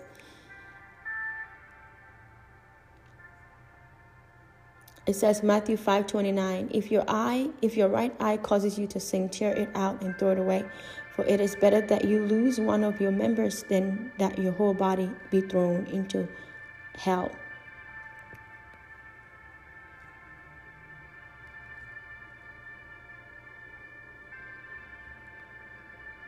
Job 31 1 says, I have made a covenant with my eyes. How then can I, how then could I gaze? How then could I gaze at a virgin? Psalms 119 37 says, Turn my eyes from looking at worthless things and give me life in your ways. So the eyes is very important to the Lord. Okay? And I want to talk about covenant, the meaning of covenant Let's look at it. The meaning of covenant. So, what is covenant? Covenant is an agreement. An agreement. Before, um, after the last episode of this perversion series, I told you that you have to make an agreement that you're going to want to be set free. Part of that agreement is making an agreement with your eyes because your eyes is where the enemy starts when it comes to perversion start with your eyes. Yes, you know, uh, the spirit of rejection opens the door for perversion. But if you already have that spirit inside of you, your eye gate is how the enemy feeds that spirit. Every demon needs to be fed. Every demon. That's why people who have the spirit of perversion likes to look at people's private parts. That's why people who have the spirit of perversion like to look at pornography, like to uh, masturbate, you know, because they have to feed that spirit. A demon that is not fed does not want to stay. But if you don't feed it, it will it will do other things. And and that's going to another teacher and I'm not going to go back. I'm not going to go there. But um demons have to be fed. The spirit inside of you, if it's a spirit of per- perversion, which is either homosexuality, lesbianism, pornography, masturbation, it needs to be fed to stay. And so, even with how I used to dress, I was feeding that spirit. Okay? So, that's why I'm saying that you have to make an agreement with your eyes because everything that you desire start with your eyes. If you, you know, as a as a woman, you know, when I go to the store and I see a nice guy, you know, and I see a guy and he has like nice beard and he's tall and looks really good. He has a nice outfit on and he's well groomed and he smells nice. You know, not this strong smells that you guys sometimes put on. Anyway, um, it's my eyes that is seeing him, right? And so the same with the spirit of perversion. Your eyes are the gates, are the gate to your wholeness people who have been delivered from the spirit of perversion, they have made a covenant with their eyes. Because the enemy is always wanting to get your eyes to set on him. That's why the Bible says that, you know, we have to keep our eyes set on on God, on things above, not on things of this world, right? The enemy is after your eyes. If you're dealing with perversion, the enemy is after your eyes. That is the first the first place it goes. The first step is your eyes. That's why I'm talking about covenant with your eyes. You have to make a covenant, an agreement with your eyes that you will not yield your eye gates to sin. You will not yield your eye gate to sin. What is a covenant pertaining to the Bible? Agreement. In the Bible, covenants are special because God is the one that makes covenant with men. Biblical covenants have three parts. The first part is a statement about God's saving act, what God brings to agreement. Okay? The second one is a statement about what God expects from humanity in response. So the first one is God is going to do something to save, okay? In his part when he makes covenant. And then another part is that you, humanity, the person, making a covenant with God has to do his part or her part. The third is a sign or a symbol as a reminder of the covenant. there is always a sign or a symbol when it comes to covenant, biblical covenants. Okay, we see that in Genesis. Okay, the first covenant that God made was with Adam and Eve um, by the creation, by the garden, right? Um, Genesis begins with the creation. God gave man, he made covenant with man, and he gave rule over the uni- over the universe to man, to Adam. Okay, he made he caused him to have responsibility to steward what God has created. Um, and then we see that you know God focuses on making more of his descendants through Abraham, right? And then um, Sarah, and then Rebecca, Isaac, and all of that, Leah, Rachel, Jacob, Joseph, you know, they all were made to see to see the the advancement of what God created to happen. And also the question of faithfulness to the covenant. And even now we're still we're still being faithful to the covenant that we have with the Lord from the beginning of Genesis. Right? And God is still keeping his covenant with that he made with our forefathers. Right? We see in Exodus the same covenant. We have covenant in Exodus. Exodus talks, centers about the escape of God's people from Egypt, right? The Israelites uh, were under Pharaoh, right? And so God sent a leader, Moses, to go forth and remove them. And God made a covenant in what? At Mount Sinai, right?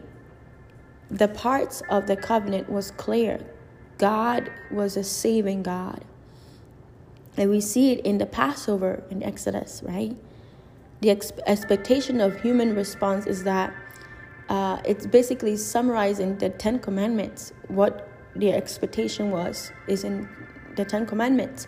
We know that you know Moses was upset and he broke the, the first covenant, the first um, Ten Commandments that God gave him. Um, and then the feast of the Passover is also a great sign and a reminder that we have a covenant with God. We see Moses, Aaron, uh, Miriam are both leaders that God positioned, right, to be the covenant keepers. Leviticus, we see that Leviticus um, is a book, basically, it, the concern of this book is holiness of the community of Israel. Holiness means to be set apart by God for a special purpose. Holiness is expressed through the form of worship, how you live your life, the love of God in the routine of your daily life. Okay. Um, we see that covenants were made in, in Leviticus. We see in Numbers as well. Numbers is talking about the census. You know, it begins in the book of Numbers about the census, includes the great account of this of the spies that entered Canaan the 40 years of wandering, right? The miracles of Moses. The book ends with um, Israel preparing to enter the promised land under the leadership of Joshua. Even then, God made a covenant with Joshua. Deuteronomy talks about Moses' farewell speech before the tribes enter the land. Um, and also reviews God's act of salvation and implication of salvation for life. So we see that in the first five books of the Word of God Genesis, Exodus, Exodus Leviticus, Numbers, Deuteronomy there are covenants that were made, okay? In there. And even now, we can still make covenants with the Lord. And those covenants have not been broken unless you let the enemy cause you to stray out of the presence of God. There are people who um, break covenants and actually make covenants with the enemy to get power and all of that.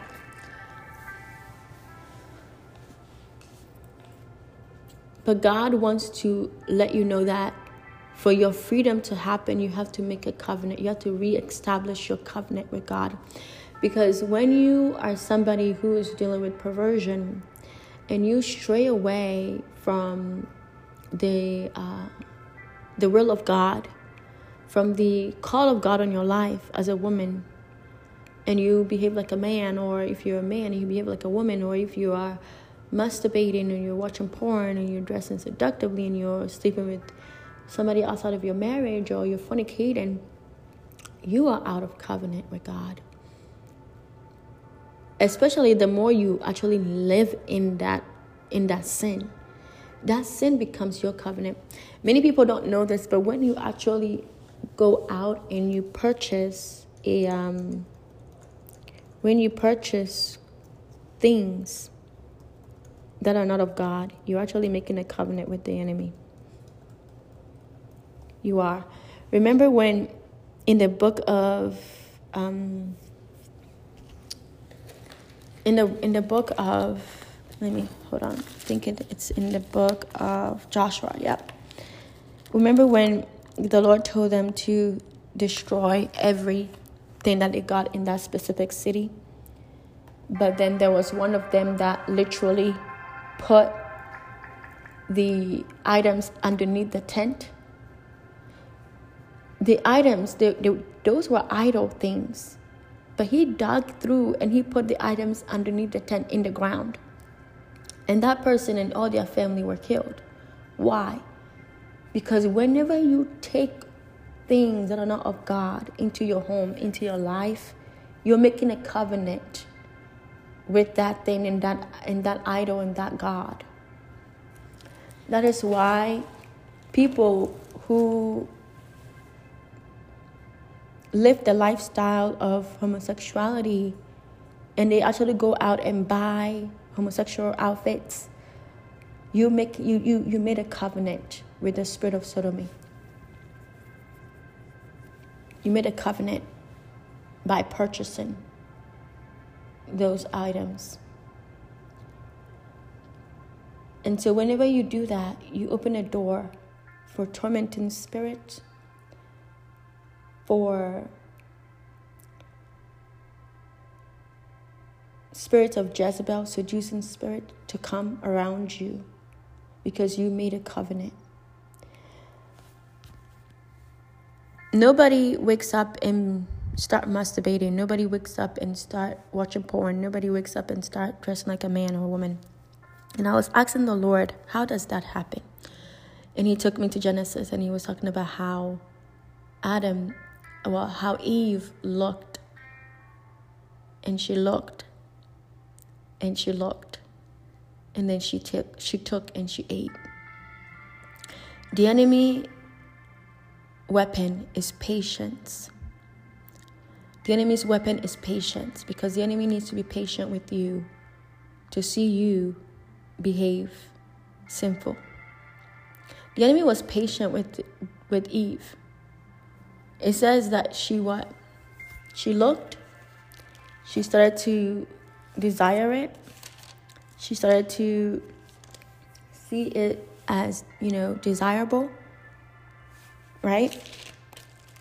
The enemy stood there and waited for her to keep looking and be patient with her. It says, um, The woman saw that the tree was good for food, that it was pleasant to the eyes. The devil waited for her to see that it was good for food. She, he waited for her to see that it was pleasant to the eyes. He waited for her to see that it was desirable tree for one to be wise. And he waited for her to take it and eat it. The, the devil has not changed his tactics, it's still the same. Okay, he has not changed it. So I was asking the Lord, how is it that somebody just wakes up and starts to dress as a man or starts to dress as a woman if they are the opposite sex? And that comes after that spirit has entered a person. See, the thing is, demons, they wait. They steady you. They wait to steady you and then that's when they start to manifest inside of you. They start to speak to you and encourage you to do something. And sometimes, if you're not good at discerning, you would think it's you or you think it's the Lord. Anything that's contrary to God's word is not Him. Um, and so, you know, I, I have personally seen the Lord deliver somebody from the spirit of perversion. And not just like you know, with me, how I used to dress very seductively, but I've seen God deliver somebody from, you know, homosexuality. I've seen him deliver somebody from masturbation. I've seen him deliver somebody from pornography. So it is possible, but he does it, not people. He does it. And with covenant, you have to want it. You know, in, back in the day, back in the many years ago, how people make covenant was this. They will take they will make a blood covenant, okay? It's an agreement. They come together to make a covenant. They cut an animal in the middle, basically the middle of the animal, all right? They take the animal and they cut the middle of it. The blood, uh, you know, comes out on the floor, and they walk on the floor where the blood is. They walk beside each other, up and down. And as they are walking on it, they are reciting the covenant with each other. Okay?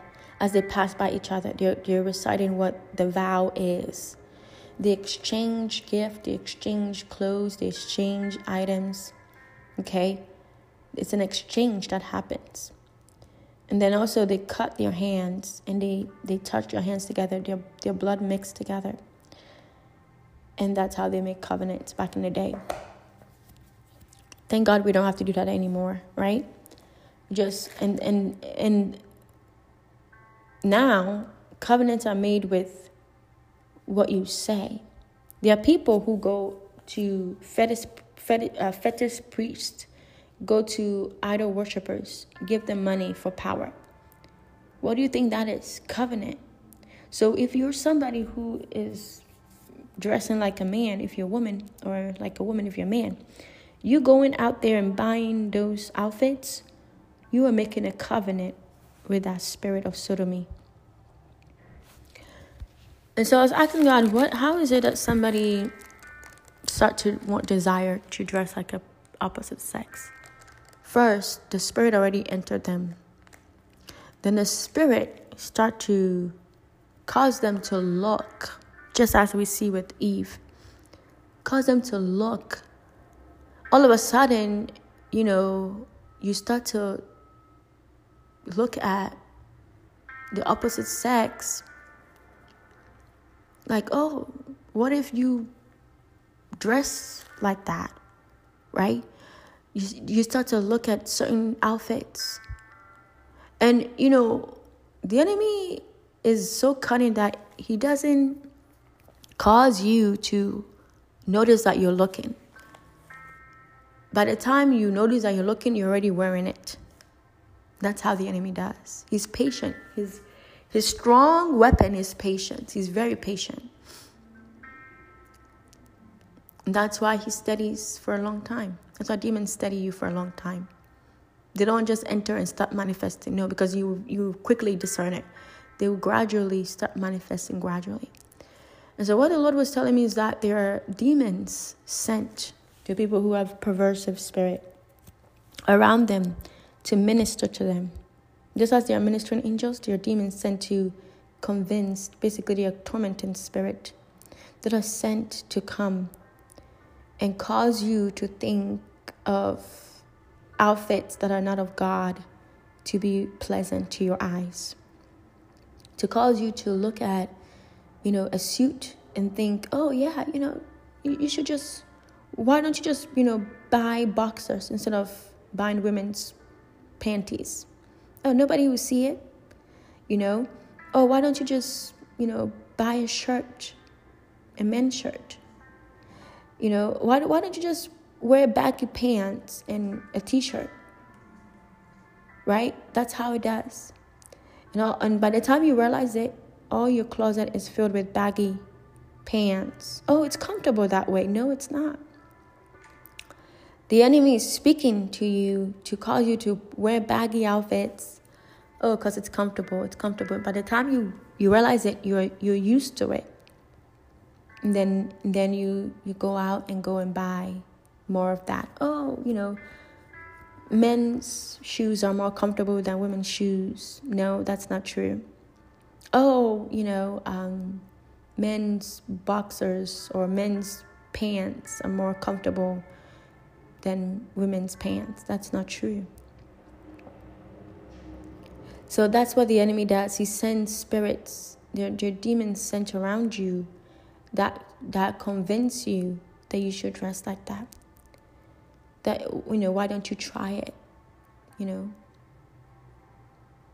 Why don't you try it? That's what the Spirit sent you sent to you to do. The, the, the, the serpent spirit is sent around you to come and convince you to try it. And so majority of people who have a homosexual spirit, they don't just wake up one day and start dressing like a man. They either get something that looks like a, a man, something that a man will get. And when they get away with it, then they go deeper. It's it's all about secrecy, you know, being secret about it. That's why, you know, majority of them majority of them start out buying men's outfit like underwear and bra. Nobody see it. You wearing it, only you. And then all of, all of a sudden it turns to a top and then makeup and then eyes and all of that. The enemy does it very seductively, very cunningly, very slowly. So if you're not in the Word of God, if you're not seeking God, you would not be able to discern it. Majority of people who have struggled with that spirit normally uh, would say that they didn't they did not pinpoint when that spirit caused them to go out and buy that outfit. All they knew is that they had a desire to go and buy that outfit.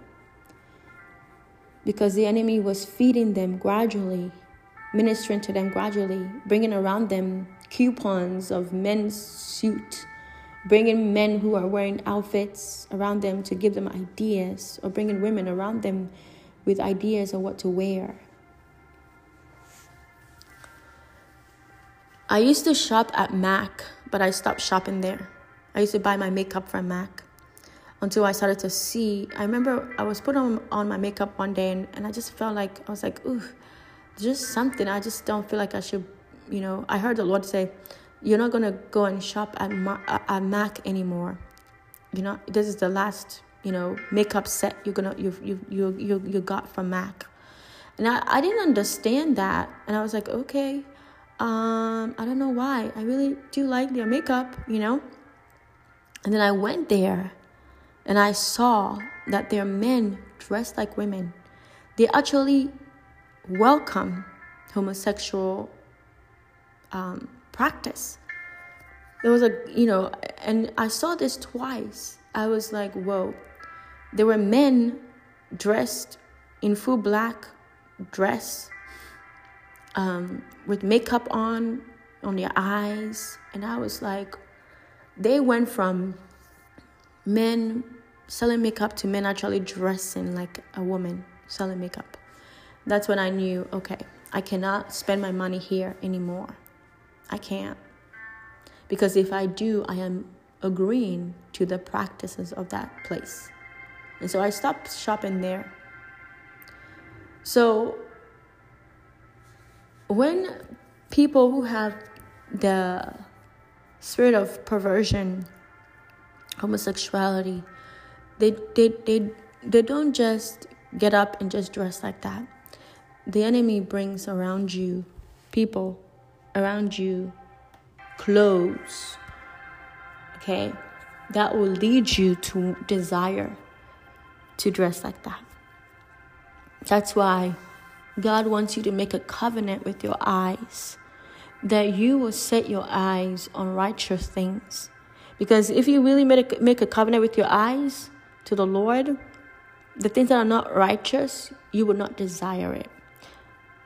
Okay, if if Eve at that time saw the fruit and immediately immediate, immediately remembered, wait, God said I should not eat of this fruit.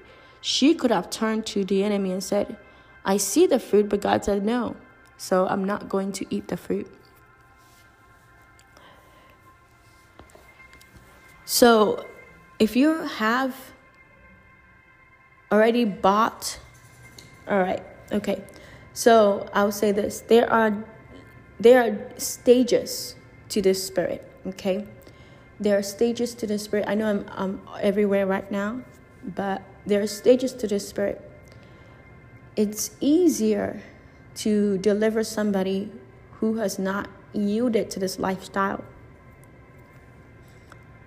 I'm talking about homosexuality first, and then I'm gonna later on talk about pornography and then um, masturbation later on.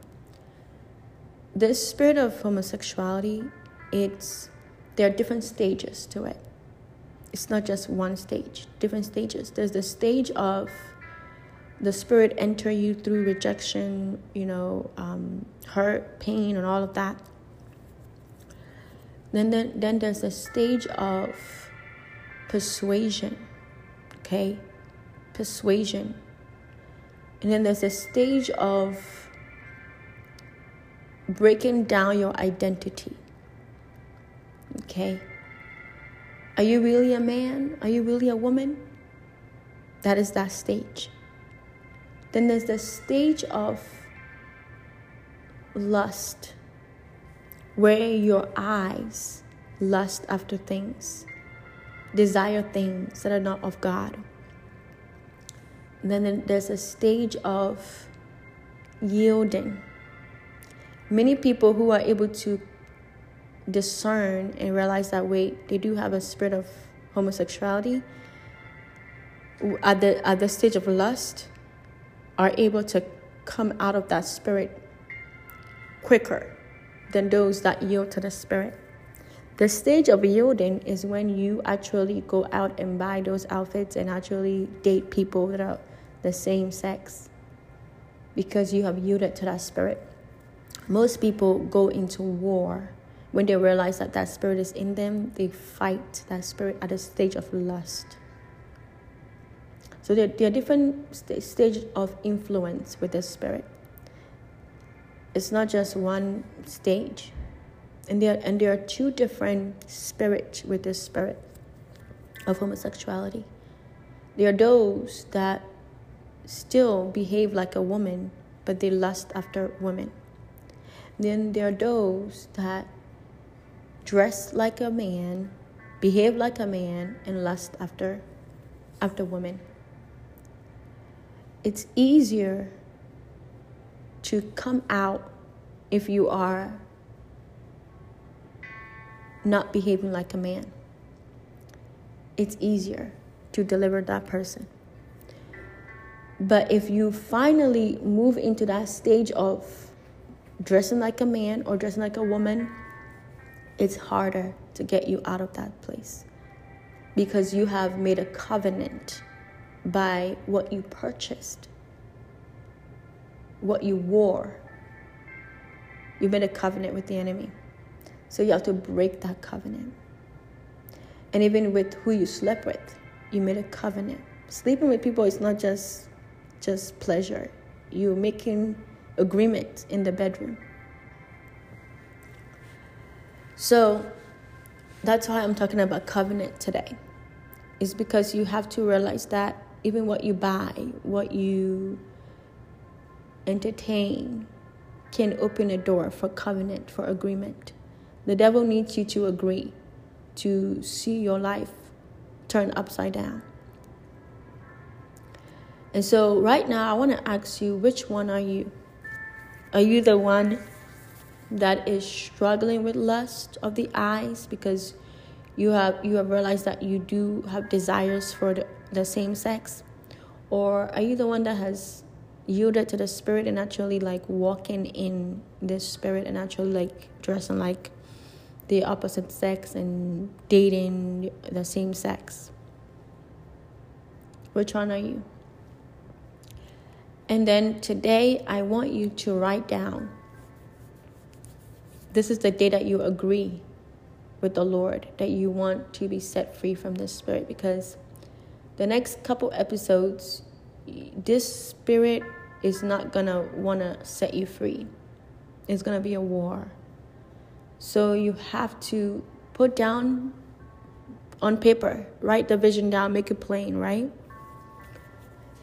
Write it down and say, This is the day that you decide to come out of this behavior, this lifestyle. Because you need to remember that day because the enemy will come and try to stop you from getting free from this spirit. So write down between you and God that you're making an agreement with God that you want to be free today, this day, whatever day you're listening to this episode. And that you're making a covenant with your eyes. That you, and I want you to say after me, God, I'm making a covenant with you with my eyes, that I will not set my eyes on anything unclean, anything that is contrary to your word. And so I I yield my eyes to you. I repent for setting my eyes on things that are not of you. Forgive me, Father. I repent and I renounce any spirit in my eyes that causes me to set my eyes on things that are not of you. In the name of Jesus, I resubmit my eye gates to you, God.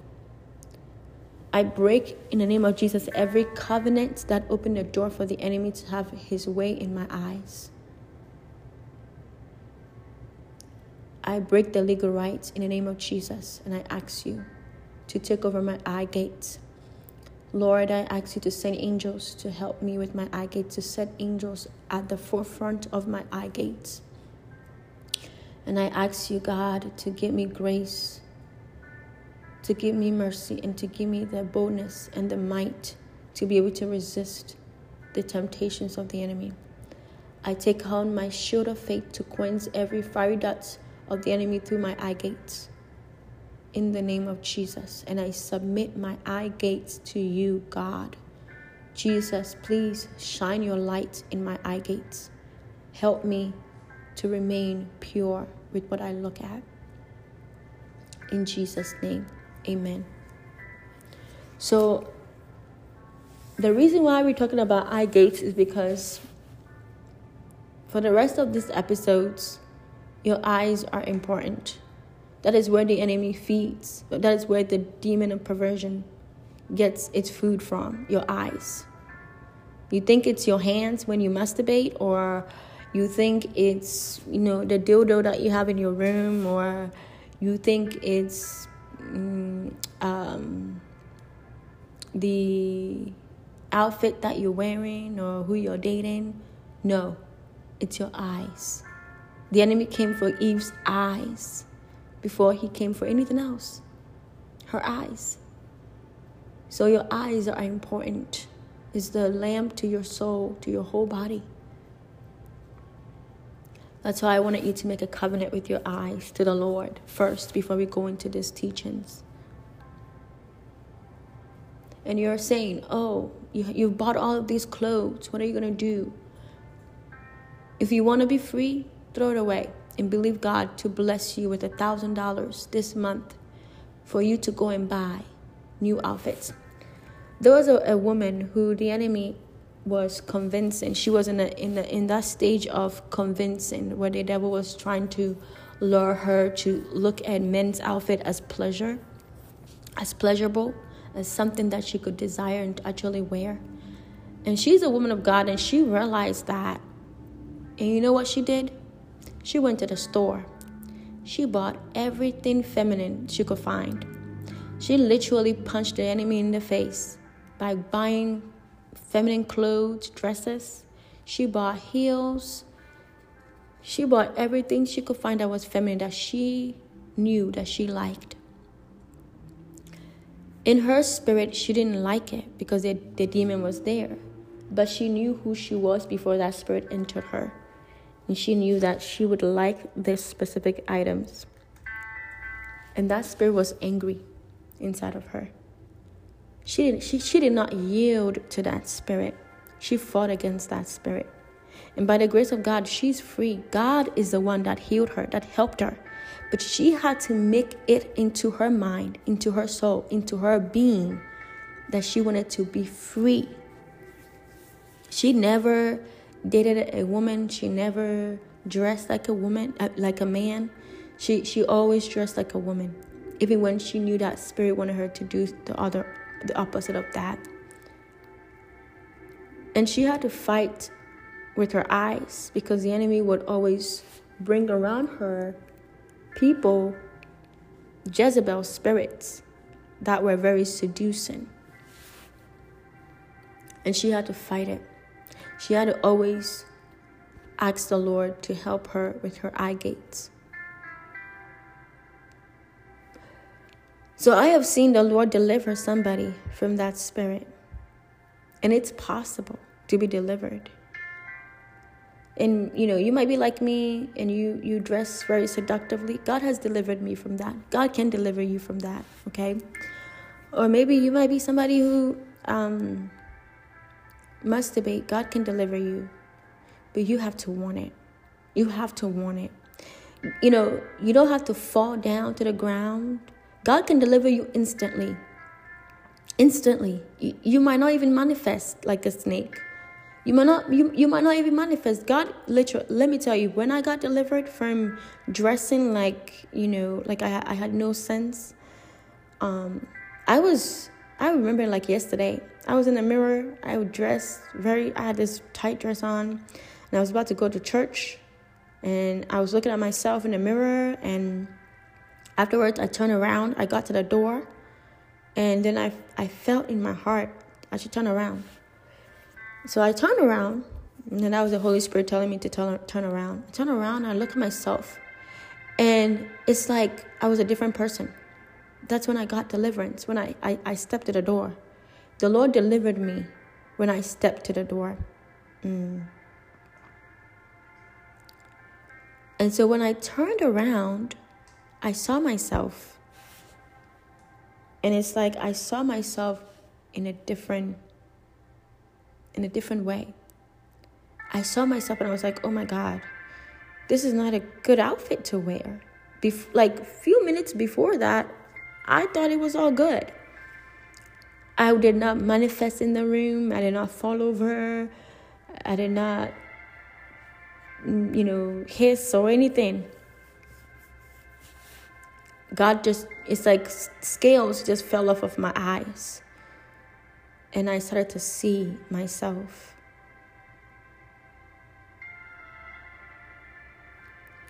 How God wanted me to see myself.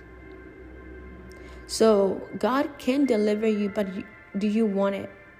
You know, I, I want you to really write it down, write a letter to yourself and to God this week. I want you to do that.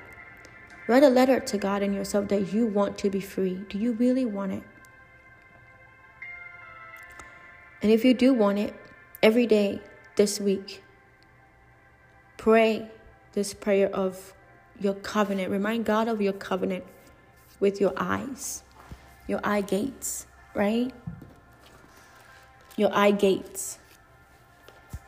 That you're not to set your eyes. And the, and the thing is, with, with the spirit of perversion, with the spirit of homosexuality, you know, when when you are trying to get out of that desire that you have and that comes with every every um every wrongful desire every wrongful desire the enemy when you're trying to get out of that desire the enemy is going to send guilt he's going to send condemnation your way he's going to send um shame your way he's going to send um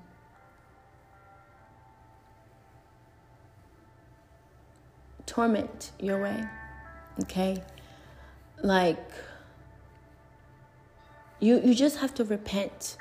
Repent. If you set your eyes on things that are not of, of God, repent and ask God for forgiveness and keep on going.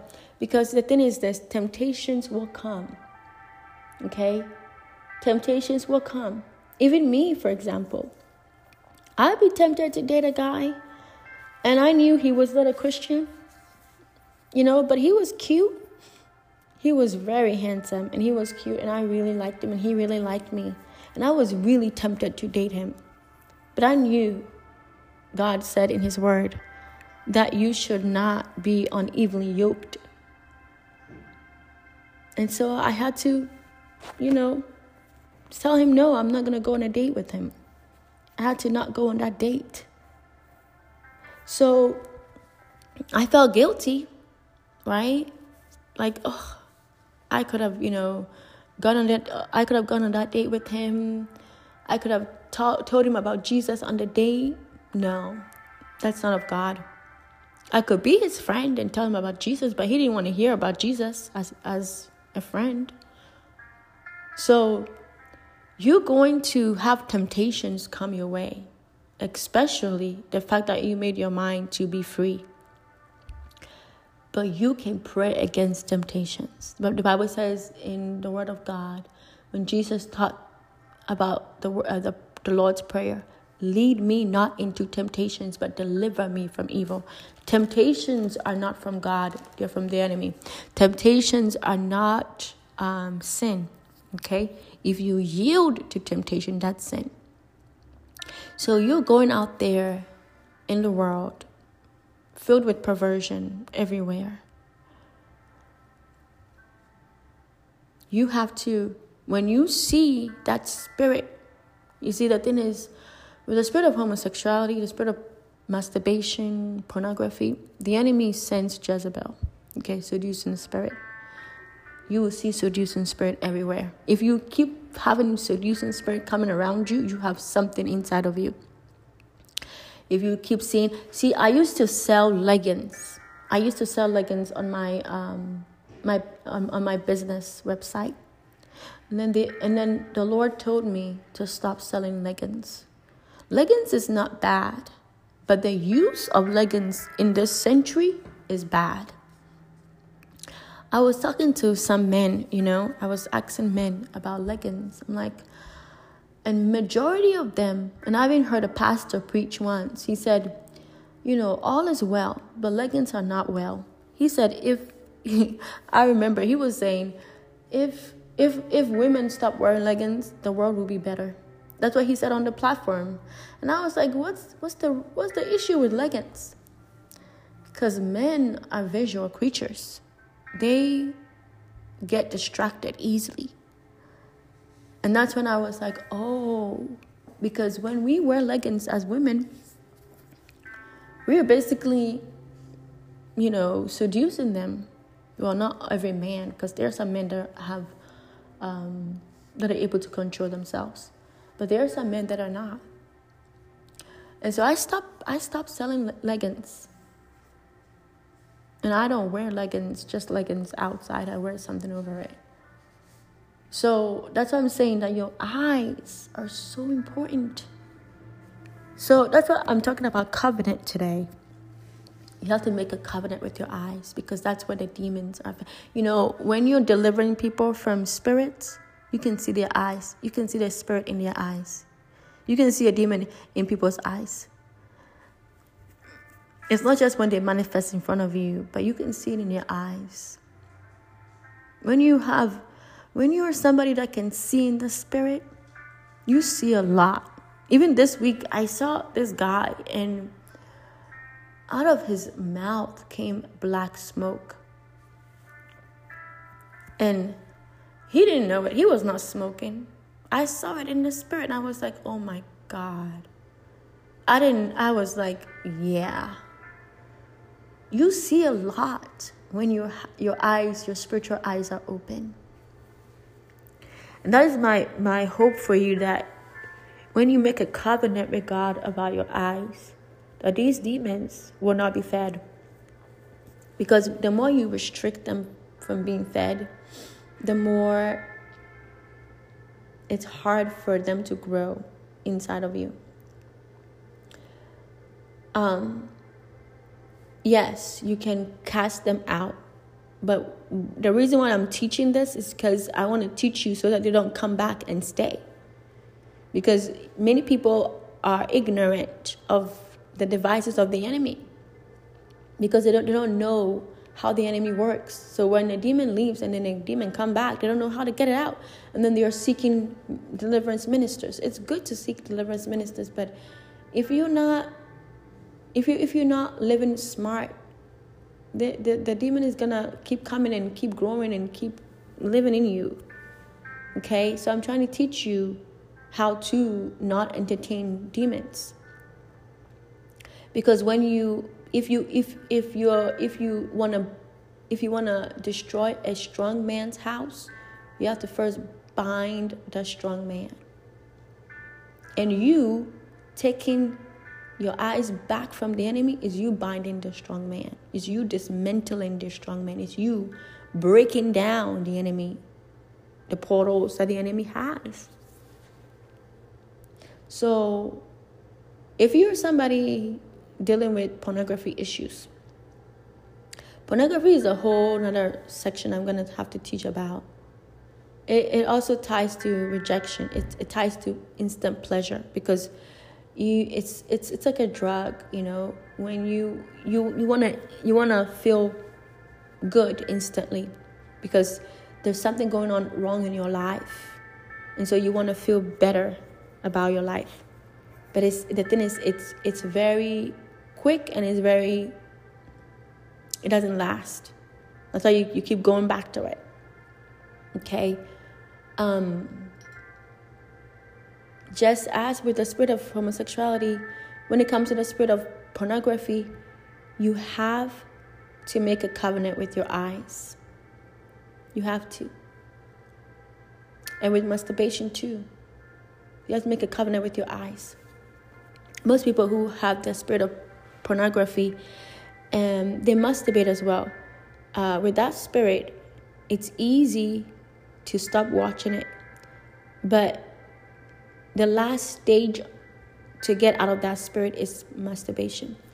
The masturbation part is the hardest part for people to get out of. It's not hard for people to get out of the stop watching porn part, but it's the masturbation part that is the last the last part to to stop. So um, this ends the teaching for today about covenant, I just wanted you to just make a covenant with your eyes. Give your eyes back to the Lord. Because that is where the enemy is feeding you your eyes. Your eyes. Okay? What you see. So now that you've made a covenant with your eyes, when you go to the store and you see those outfits that are not for w- women and you want to buy it, you know you're looking at something that does not belong to your closet because you're a woman. Or because you're a man you know that you're not you're looking at something that does not belong in your closet because you're a man. Or if you're masturbating you know you're not supposed to look at that because that's not of god. Okay? So i hope that you got the understanding of this covenant. Before we end i want to read this Bible verses to you about covenant. Why the rainbow is a rainbow that God uses. It says here in, um, let me see. It says in, yep, in um, Genesis 9 11 to 17. Thus I establish my covenant with you. Never again shall I shall all flesh be cut off by the waters of the flood. Never never again shall there be a flood to destroy the earth. And God said, This is a, this is the sign of the covenant which I make between me and you. And he was talking to Abraham. I mean, excuse me, he was talking to Noah. He was talking to Noah, between me and the earth. It shall be when I bring, oh, excuse me, let's go back here, 12. And God said, This is the sign of the covenant which I make between me and you and every living creature that is with you for perpetual generations. I set my rainbow in the cloud, and it shall be for the sign of the covenant between me and the earth. It shall be when I bring a cloud over the earth that the rainbow shall be seen in the cloud. And I will remember my covenant which is between me and you and every living creature of all flesh. The waters shall never again become a flood of a flood to destroy all flesh. The rainbow shall be in the cloud, and I will look on it to remember the everlasting covenant between God and every living creature of all flesh that is on the earth. And God said to Noah, this is the sign of the covenant which I have established between me and all flesh that is on the earth. And this is when, you know, um, in Genesis 6, Genesis 7, Genesis 8, we see that God walked with Noah, and you know, uh, it says in Genesis 6 13, it says, And God said to Noah, The end of all flesh has come before me, for the earth is filled with violence through them, and behold, I will destroy them with the earth. You know, and then God told him to make the ark, and he told him specific, you know, cubits and all that height and depth and width and all that. And he obeyed, and he took, and it says 17, And behold, I myself am bringing flood waters on the earth to, to, to destroy from under heaven all flesh in which is the breath of life. Everything that is on the earth shall die. But I will establish my covenant with you, and you shall go into the ark, you, your sons, your, your wife, and your son's wife with you. And of every living thing of all flesh, you shall bring two of every sort into the ark, to keep them alive with you. They shall be male and female. So, the rainbow is a covenant that God is not going to destroy the earth again with a flood. You know, the next one is going to be fire, right? So, because the spirit of perversion is a twisting spirit, what God uses as a covenant is being used to glorify sin. So, that is where the rainbow comes from. That's where the clarity. So if you don't know what rainbow means, what it means covenantally, what the symbolism of rainbow is, why rainbow symbolizes covenant between us and God, that you know the spirit of homosexuality has perverted it. This is where it comes from. So I would really highly encourage you to read Genesis 6, 7, 8, and 9. Okay. Um, so today we just talk about covenant. I, I want you to really take take um, inventory of what you're looking at. Really, really take an inventory of what you're looking at. And I want you to look at these Bible verses uh, Psalms 13, 2 to 3, so, uh, Proverbs 16, 1 to 33, 1 Corinthians 10, 13, Ephesians 1, 18, Psalms 121, 1 to 8, 1 Corinthians 6 18, it says, Flee from sexual immorality. Every other sin a person commits is outside of outside the body, but the sexual immorality person sins against his own body. So every perversive things you're doing, you're sinning against your body. And that's what the enemy wants you to do. 1 Peter 2 24, Luke 4 18, Luke 11 34. Psalms 32 8, Matthew 7 3, Hebrews 12 2, 1 John 2 16, Proverbs 15 3, and Psalms 33 18.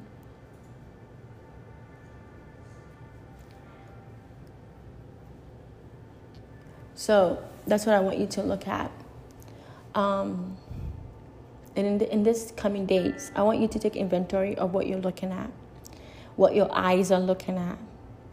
See, the thing is that the spirit of perversion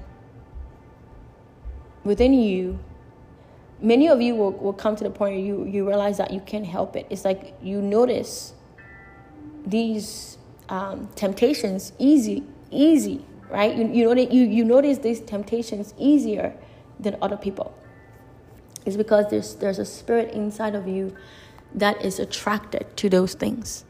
Okay? So before you can get deliverance, I want you to take inventory of what you're looking at because what you're looking at will tell you what's inside of you. Okay? Uh, what you're looking at will tell you what you need to deal with. What you're looking at will tell you what, what is hiding inside of you. Okay? So I want you to face what you're looking at. And when you start to see it, and some of you will, will, will, feel like you cannot help it, like it keeps coming around you, like you're the one that it's coming to. And that reminds me of Potiphar's wife and Joseph. You have to flee. We will talk about that part. So I hope that you're you were blessed with this teaching um, it's important to make a covenant with your eyes to the Lord because that is your that's the lamp to your body. Okay? Many of you are actually seers. Many of you are actually those that can see in the spirit. But the enemy has your eyes. God doesn't have your eyes, the enemy does. So, your homework is to look at the Bible verses that I gave you. Your homework is to write down what you're looking at, what your eyes are looking at. And many of you will be shocked, like, whoa. And it's okay because you're, you're learning. This is a there there are different steps to this. You you're going to unlearn. Okay, this is you unlearning. Okay, before you can unlearn, you have to rec- you have to identify. Okay, so you're going to unlearn, and then you're going to relearn. Okay, there's a season of unlearning, and then there's a season of relearning. Okay, a season of unlearning and relearning.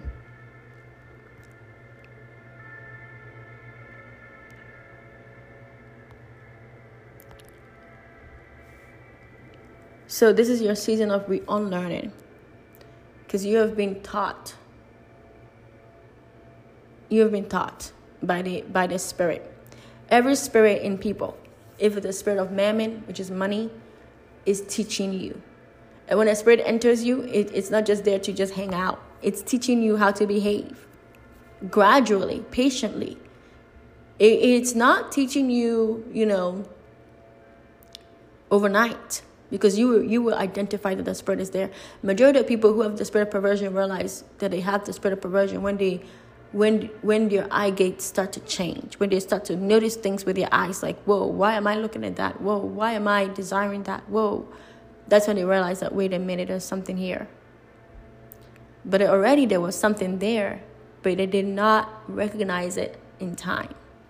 That's why I want to take you back to your eye gates. Okay? your eye gates.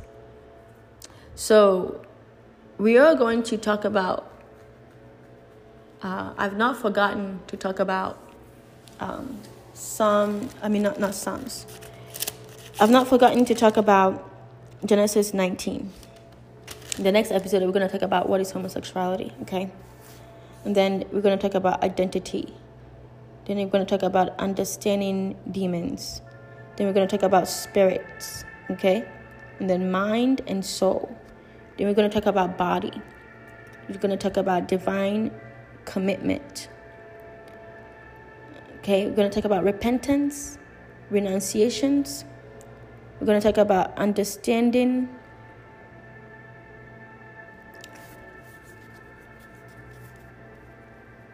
We're going to talk about understanding um, who you are your purpose. We're going to talk about unlearning and breaking.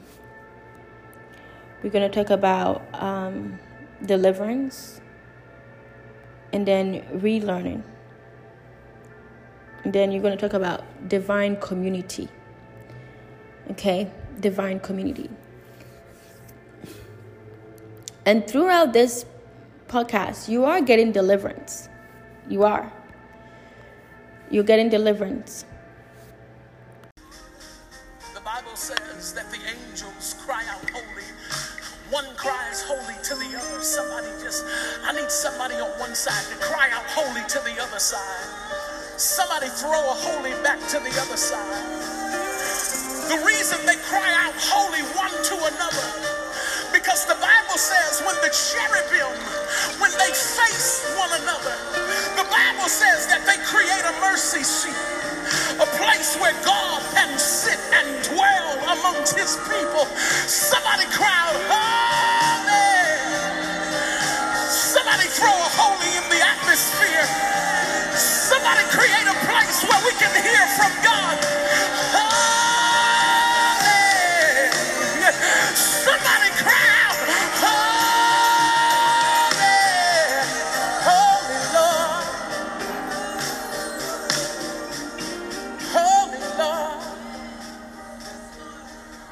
says, if you create a mercy seat, I'm going to come down and I'm going to meet with you. I'm going to speak with you from, from above the mercy seat. Anybody want to hear from God? Holy Lord. Come on, every voice in the room. Holy Lord. Raise it up.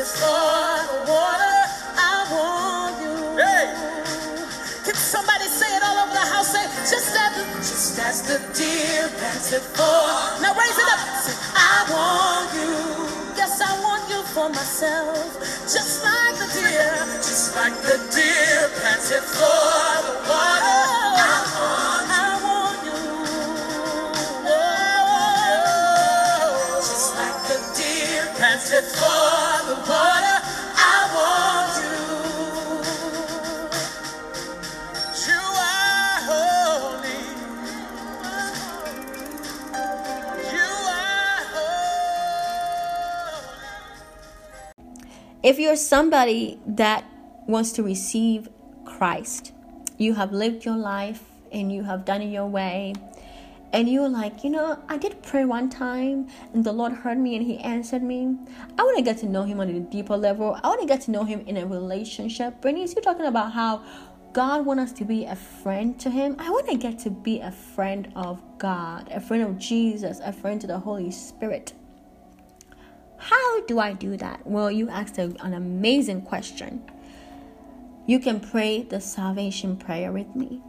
And basically meaning that you know you're praying that the lord will take over and help you walk a righteous life. That all the things that you've done whatever it is you know i don't know god knows. But guess what? The best part he has forgiven you of all of it. Yep every single one of it.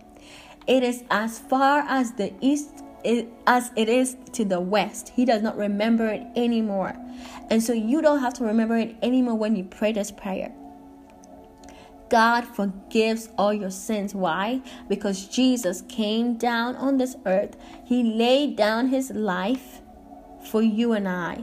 He bled on the cross for you and I. And our sins are wiped away. And so, if you are in a repentant stage and you want to repent and give your life to Christ, I want you to repeat after me Dear Jesus.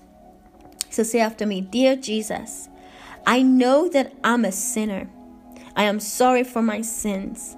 I believe that you died to pay the punishment for my sins. Please forgive me.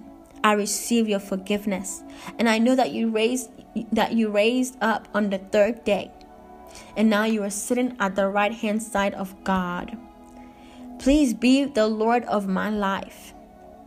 I receive you as the Lord of my life from this day going forward. In Jesus' name, amen. So, if you have prayed this, you have prayed the salvation prayer and you have given your life to the Lord. It's a journey. It's not just a prayer, but it's a journey. This is the first stage of it. And so, if you if you're not part of a Bible-based church, get you a, a, a place that you can fellowship with Christians that are like you Find a good Bible based church, Holy Spirit filled church, and go and learn about who God is, who Jesus is, and also about who God has made you to be. You will meet amazing people in the church. You will get to use your gift for the glory of the Lord and your talent. And you will meet amazing people. The most greatest people I've ever met are those that I met in church. I'm a church girl, so I've met a lot of people in church. And also, get you a Bible. If you don't have a Bible, find you one. You know, um, Walmart has Bibles, Target. You can go to, you know, Bible stores. You can order some from Amazon. I like New King James Version. If you're new to Christianity, getting the King James Version might be a little hard for you to comprehend. But I would say get the New King James Version or the NIV version. But for me personally, the New King James Version is the best. And then you can, you know, start reading the Word of God. You can start from John or Ephesians, but you can start from John and read from there. But if you have any questions, you can email me. My, my email address is sisters of Ruth ministry at yahoo.com. Sisters of Ruth ministry at yahoo.com. So email me and let me know if you have any questions, if you need somebody to help you find a church, I'll be more than happy to help you find a church in your area. You know, I'll pray for you. I'm praying for you right now. God, I pray that everyone that prayed the salvation prayer, I ask you, Lord, that you will open up a church for them. Lead them to the right church that you want them to go at, God, and be a, a member and a, a um, part of the community of Jesus Christ. I pray that, Lord, you will lead them friends in the church, God, friends that will come and embrace them and love on them and help them learn about you, God, and give them reassurance and give them peace and give them joy, God, and lead them to you, Jesus, because you are our joy, you are our peace, you are our love, you are our everything.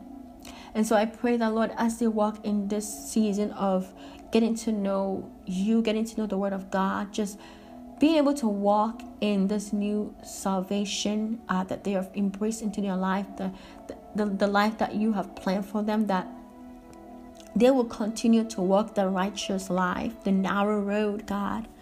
I pray that you will surround them with good community because community is so important. Surround them with amazing community, God, that will feed the, the seed that you've planted in them today, that they will grow and sprout up like a beautiful tree and bear good fruit, God. And so I thank you for my sister and my brother that has made the bold and amazing decision today to follow you.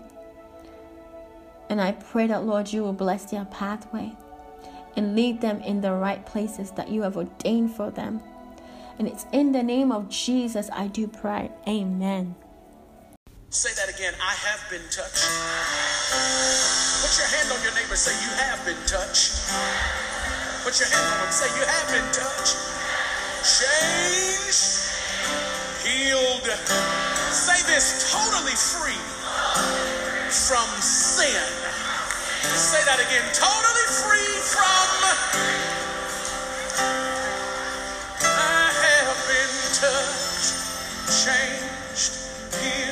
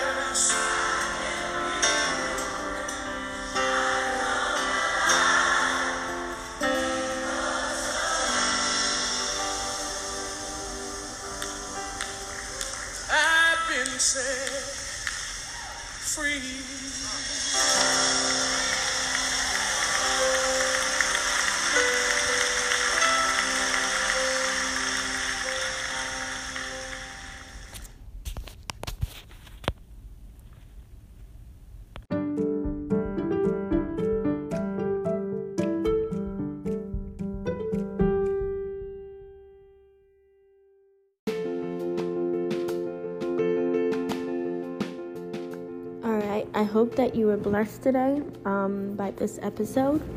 So I'm going to end by um, praying salvation prayer. Well, I already prayed salvation prayer, but I hope that you did pray the salvation prayer.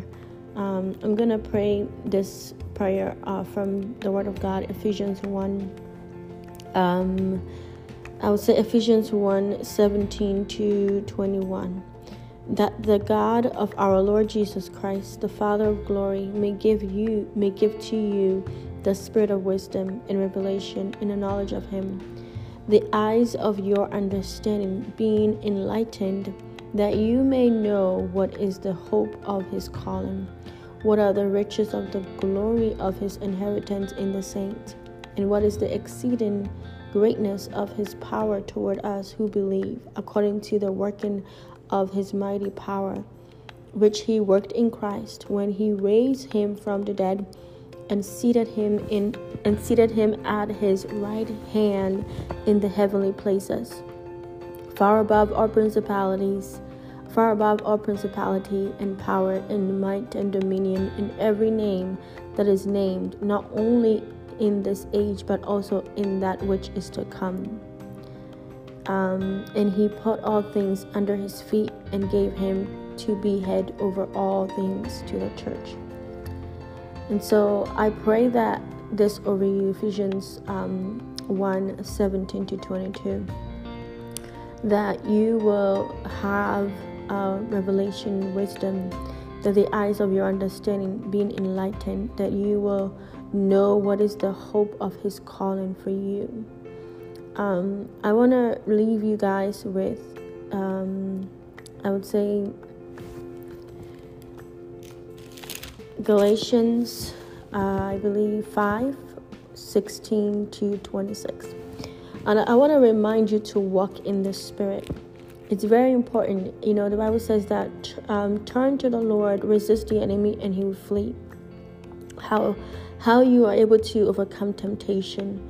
Remember that God does not tempt, it's the enemy that tempts. If you look at James, the book of James, James 1, you see that temptation comes from the enemy. It does not come from the Lord and you know james also say that you know once you uh, give over to temptation it births it, it gives birth to sin right uh, you know sometimes people are enticed you know by their own desires and so i want to remind you to walk in the spirit the best way to overcome perversion is to walk in the spirit um, so i'm, I'm going to read galatians uh, 5 1 Galatians 5 16 to 26. It says, uh, I say then, walk in the spirit, and you shall fulfill, and you shall not fulfill the lust of the flesh.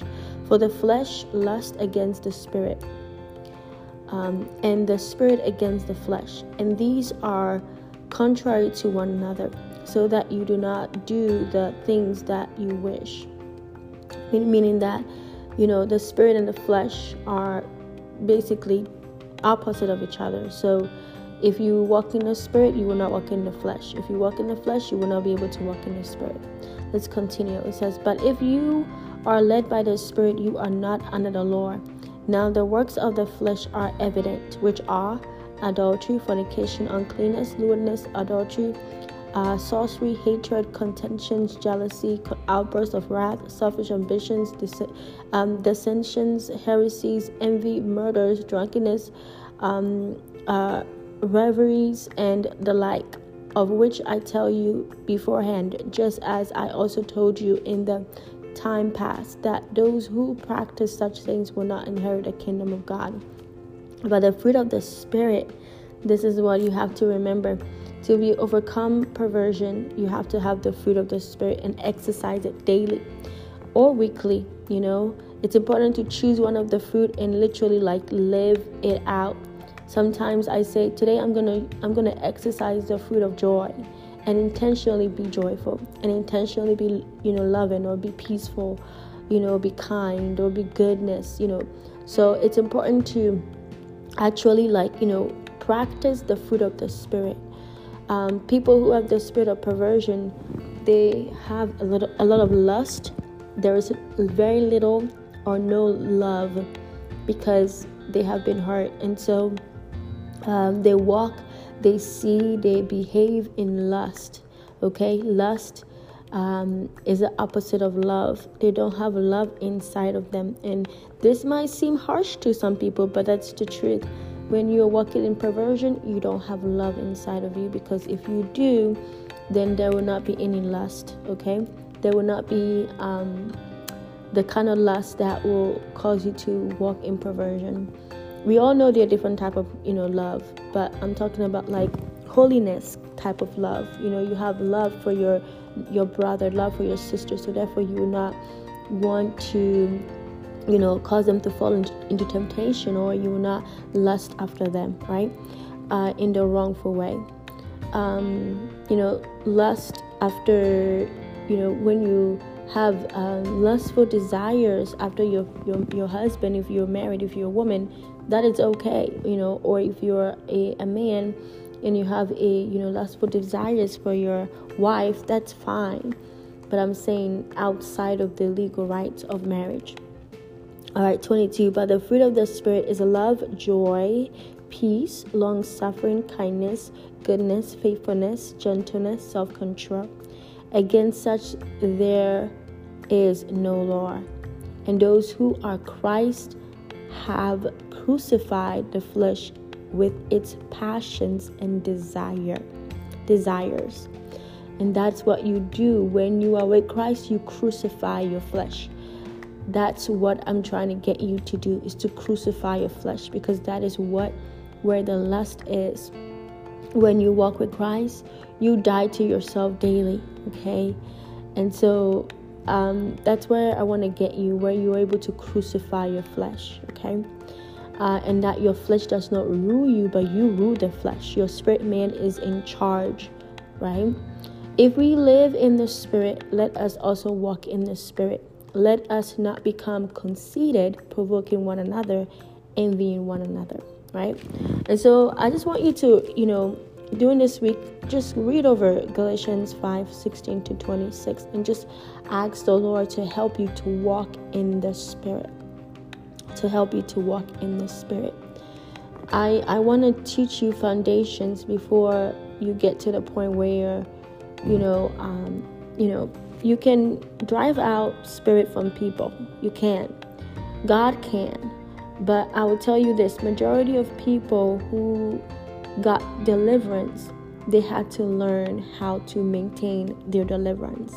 That's what I'm trying to teach you is how to live, you know, free from that spirit, free from thinking in those ways, free being able to discern the church need, needs discernment. My apostle was talking about it yesterday when we all met for prayer. The church needs discernment. Okay, be able to dis- discern good from evil. Immediately pick it up. This is not God, you know. And what God is telling me to tell you is that, you know, there are some of you, the reason why you cannot walk in the Spirit is because of who you follow on social media. Door, the, the door to perversion, to lust, to um, temptations are tied to who you follow on social media. So, not only are you going to take inventory of what you're looking at, but I also want you to take inventory of who you follow on social media. Many of you will have to really delete certain people, unfollow them. Uh, because your purity is very important. Your purity is so important. Okay, there are times I've deleted I've deleted some people from my social media. I've blocked them. Okay, um, you know it's okay to see it. You know, for me personally, I like I said, I like a man with a good beard. But if the man is constantly posting half naked pictures, you know, and you know, um, showing off his muscles and being seductive because Jezebel is not just in women, it's in men too, right? And my mind is going to a place of, you know, lustful things, then that's not my husband. So I'm going to what? Stop, you know, stop following that specific man. Um, so if you're somebody that, you know, you feel like social media might be a, a place that the enemy is using to cause you to fall constantly into perversion, into temptation, then you have to delete it because Bible says that you know if one of your eyes, right, cause you to sin, what do you do? You pluck it out. Not literally like pluck out your eye, but remove that thing because it's better for you know you to deal with that one eye than for your whole body to be burned in fire, right? And so I hope that you were blessed today. Remember to walk in the Spirit and know that exercise your fruit of love. Yeah, exercise your fruit of love this this week. Try and see. Ask the Lord to show you how to see yourself, how He sees you. One, two. Ask the Lord to show you how to see your brothers and sisters how He sees them. And ask God to help you see with an eyes of love because you want to overcome that spirit of perversion. There is no way that you can lust after, you know, the same sex if you have an eyes of love. If you look at that person with an eyes of love, there is no way that you can lust after, you know, uh, somebody who's not your husband or you, who's not your wife. If you look at that person with an eyes of love, right? There's no way you're gonna put on outfits that are lustful, right? And exposing every part of your body if you look at yourself with an eyes of love right and so ask the lord to help you with love you know first corinthians talks about first corinthians 13 we all know when, when we go to weddings to talk about, you know, love is kind, love is, you know, um, love is good, love is pure, love is kind, and all of that. Go and look at First Corinthians and really examine it to yourself. How to walk in love. Just read about how to walk in love in the Bible. All right. And so I hope that you are blessed today. Um, remember to constantly redirect your eyes to the Lord and help and ask Him to help you to see differently. You know, it's my prayer that during this week you will get a Damascus experience. That the the you know the the things on your eyes will fall off. Okay, that God will do a deliverance on you. I believe that you know when you go to bed that God can deliver you, you know, whatever it is that's on, in your eyes, whatever spirit it's in there, that He can deliver you. So, during this week, I just want you to say, I renounce every demonic spirit that is operating in my eyes in the name of Jesus, and I break every legal rights that it has. And if you and if you don't know the legal rights, just ask the Holy Spirit. Ask Him, like Holy Spirit, please tell me what legal rights this demon or this spirit in my eyes has and the Holy Spirit will reveal it to you. There might be things that you might have to throw away from your room or your house, okay? Or even some TV shows that you have to stop watching. So just ask the Holy Spirit, He will give it to you.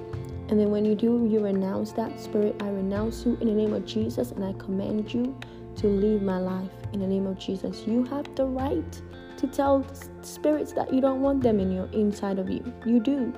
Okay? And then you can ask the Lord to send his sword Okay, in, in Isaiah, I believe Isaiah 6 or Isaiah 4, uh, when Isaiah um, met with the angel and you know, he said, Woe is me, for I am a man of unclean lips, right? And I live among a people of unclean lips. That's when Isaiah was, you know, um, was called to be a prophet. And what did the Lord do? The Lord sent an angel with coal of fire in in his hand to touch the, the, the lips of Isaiah.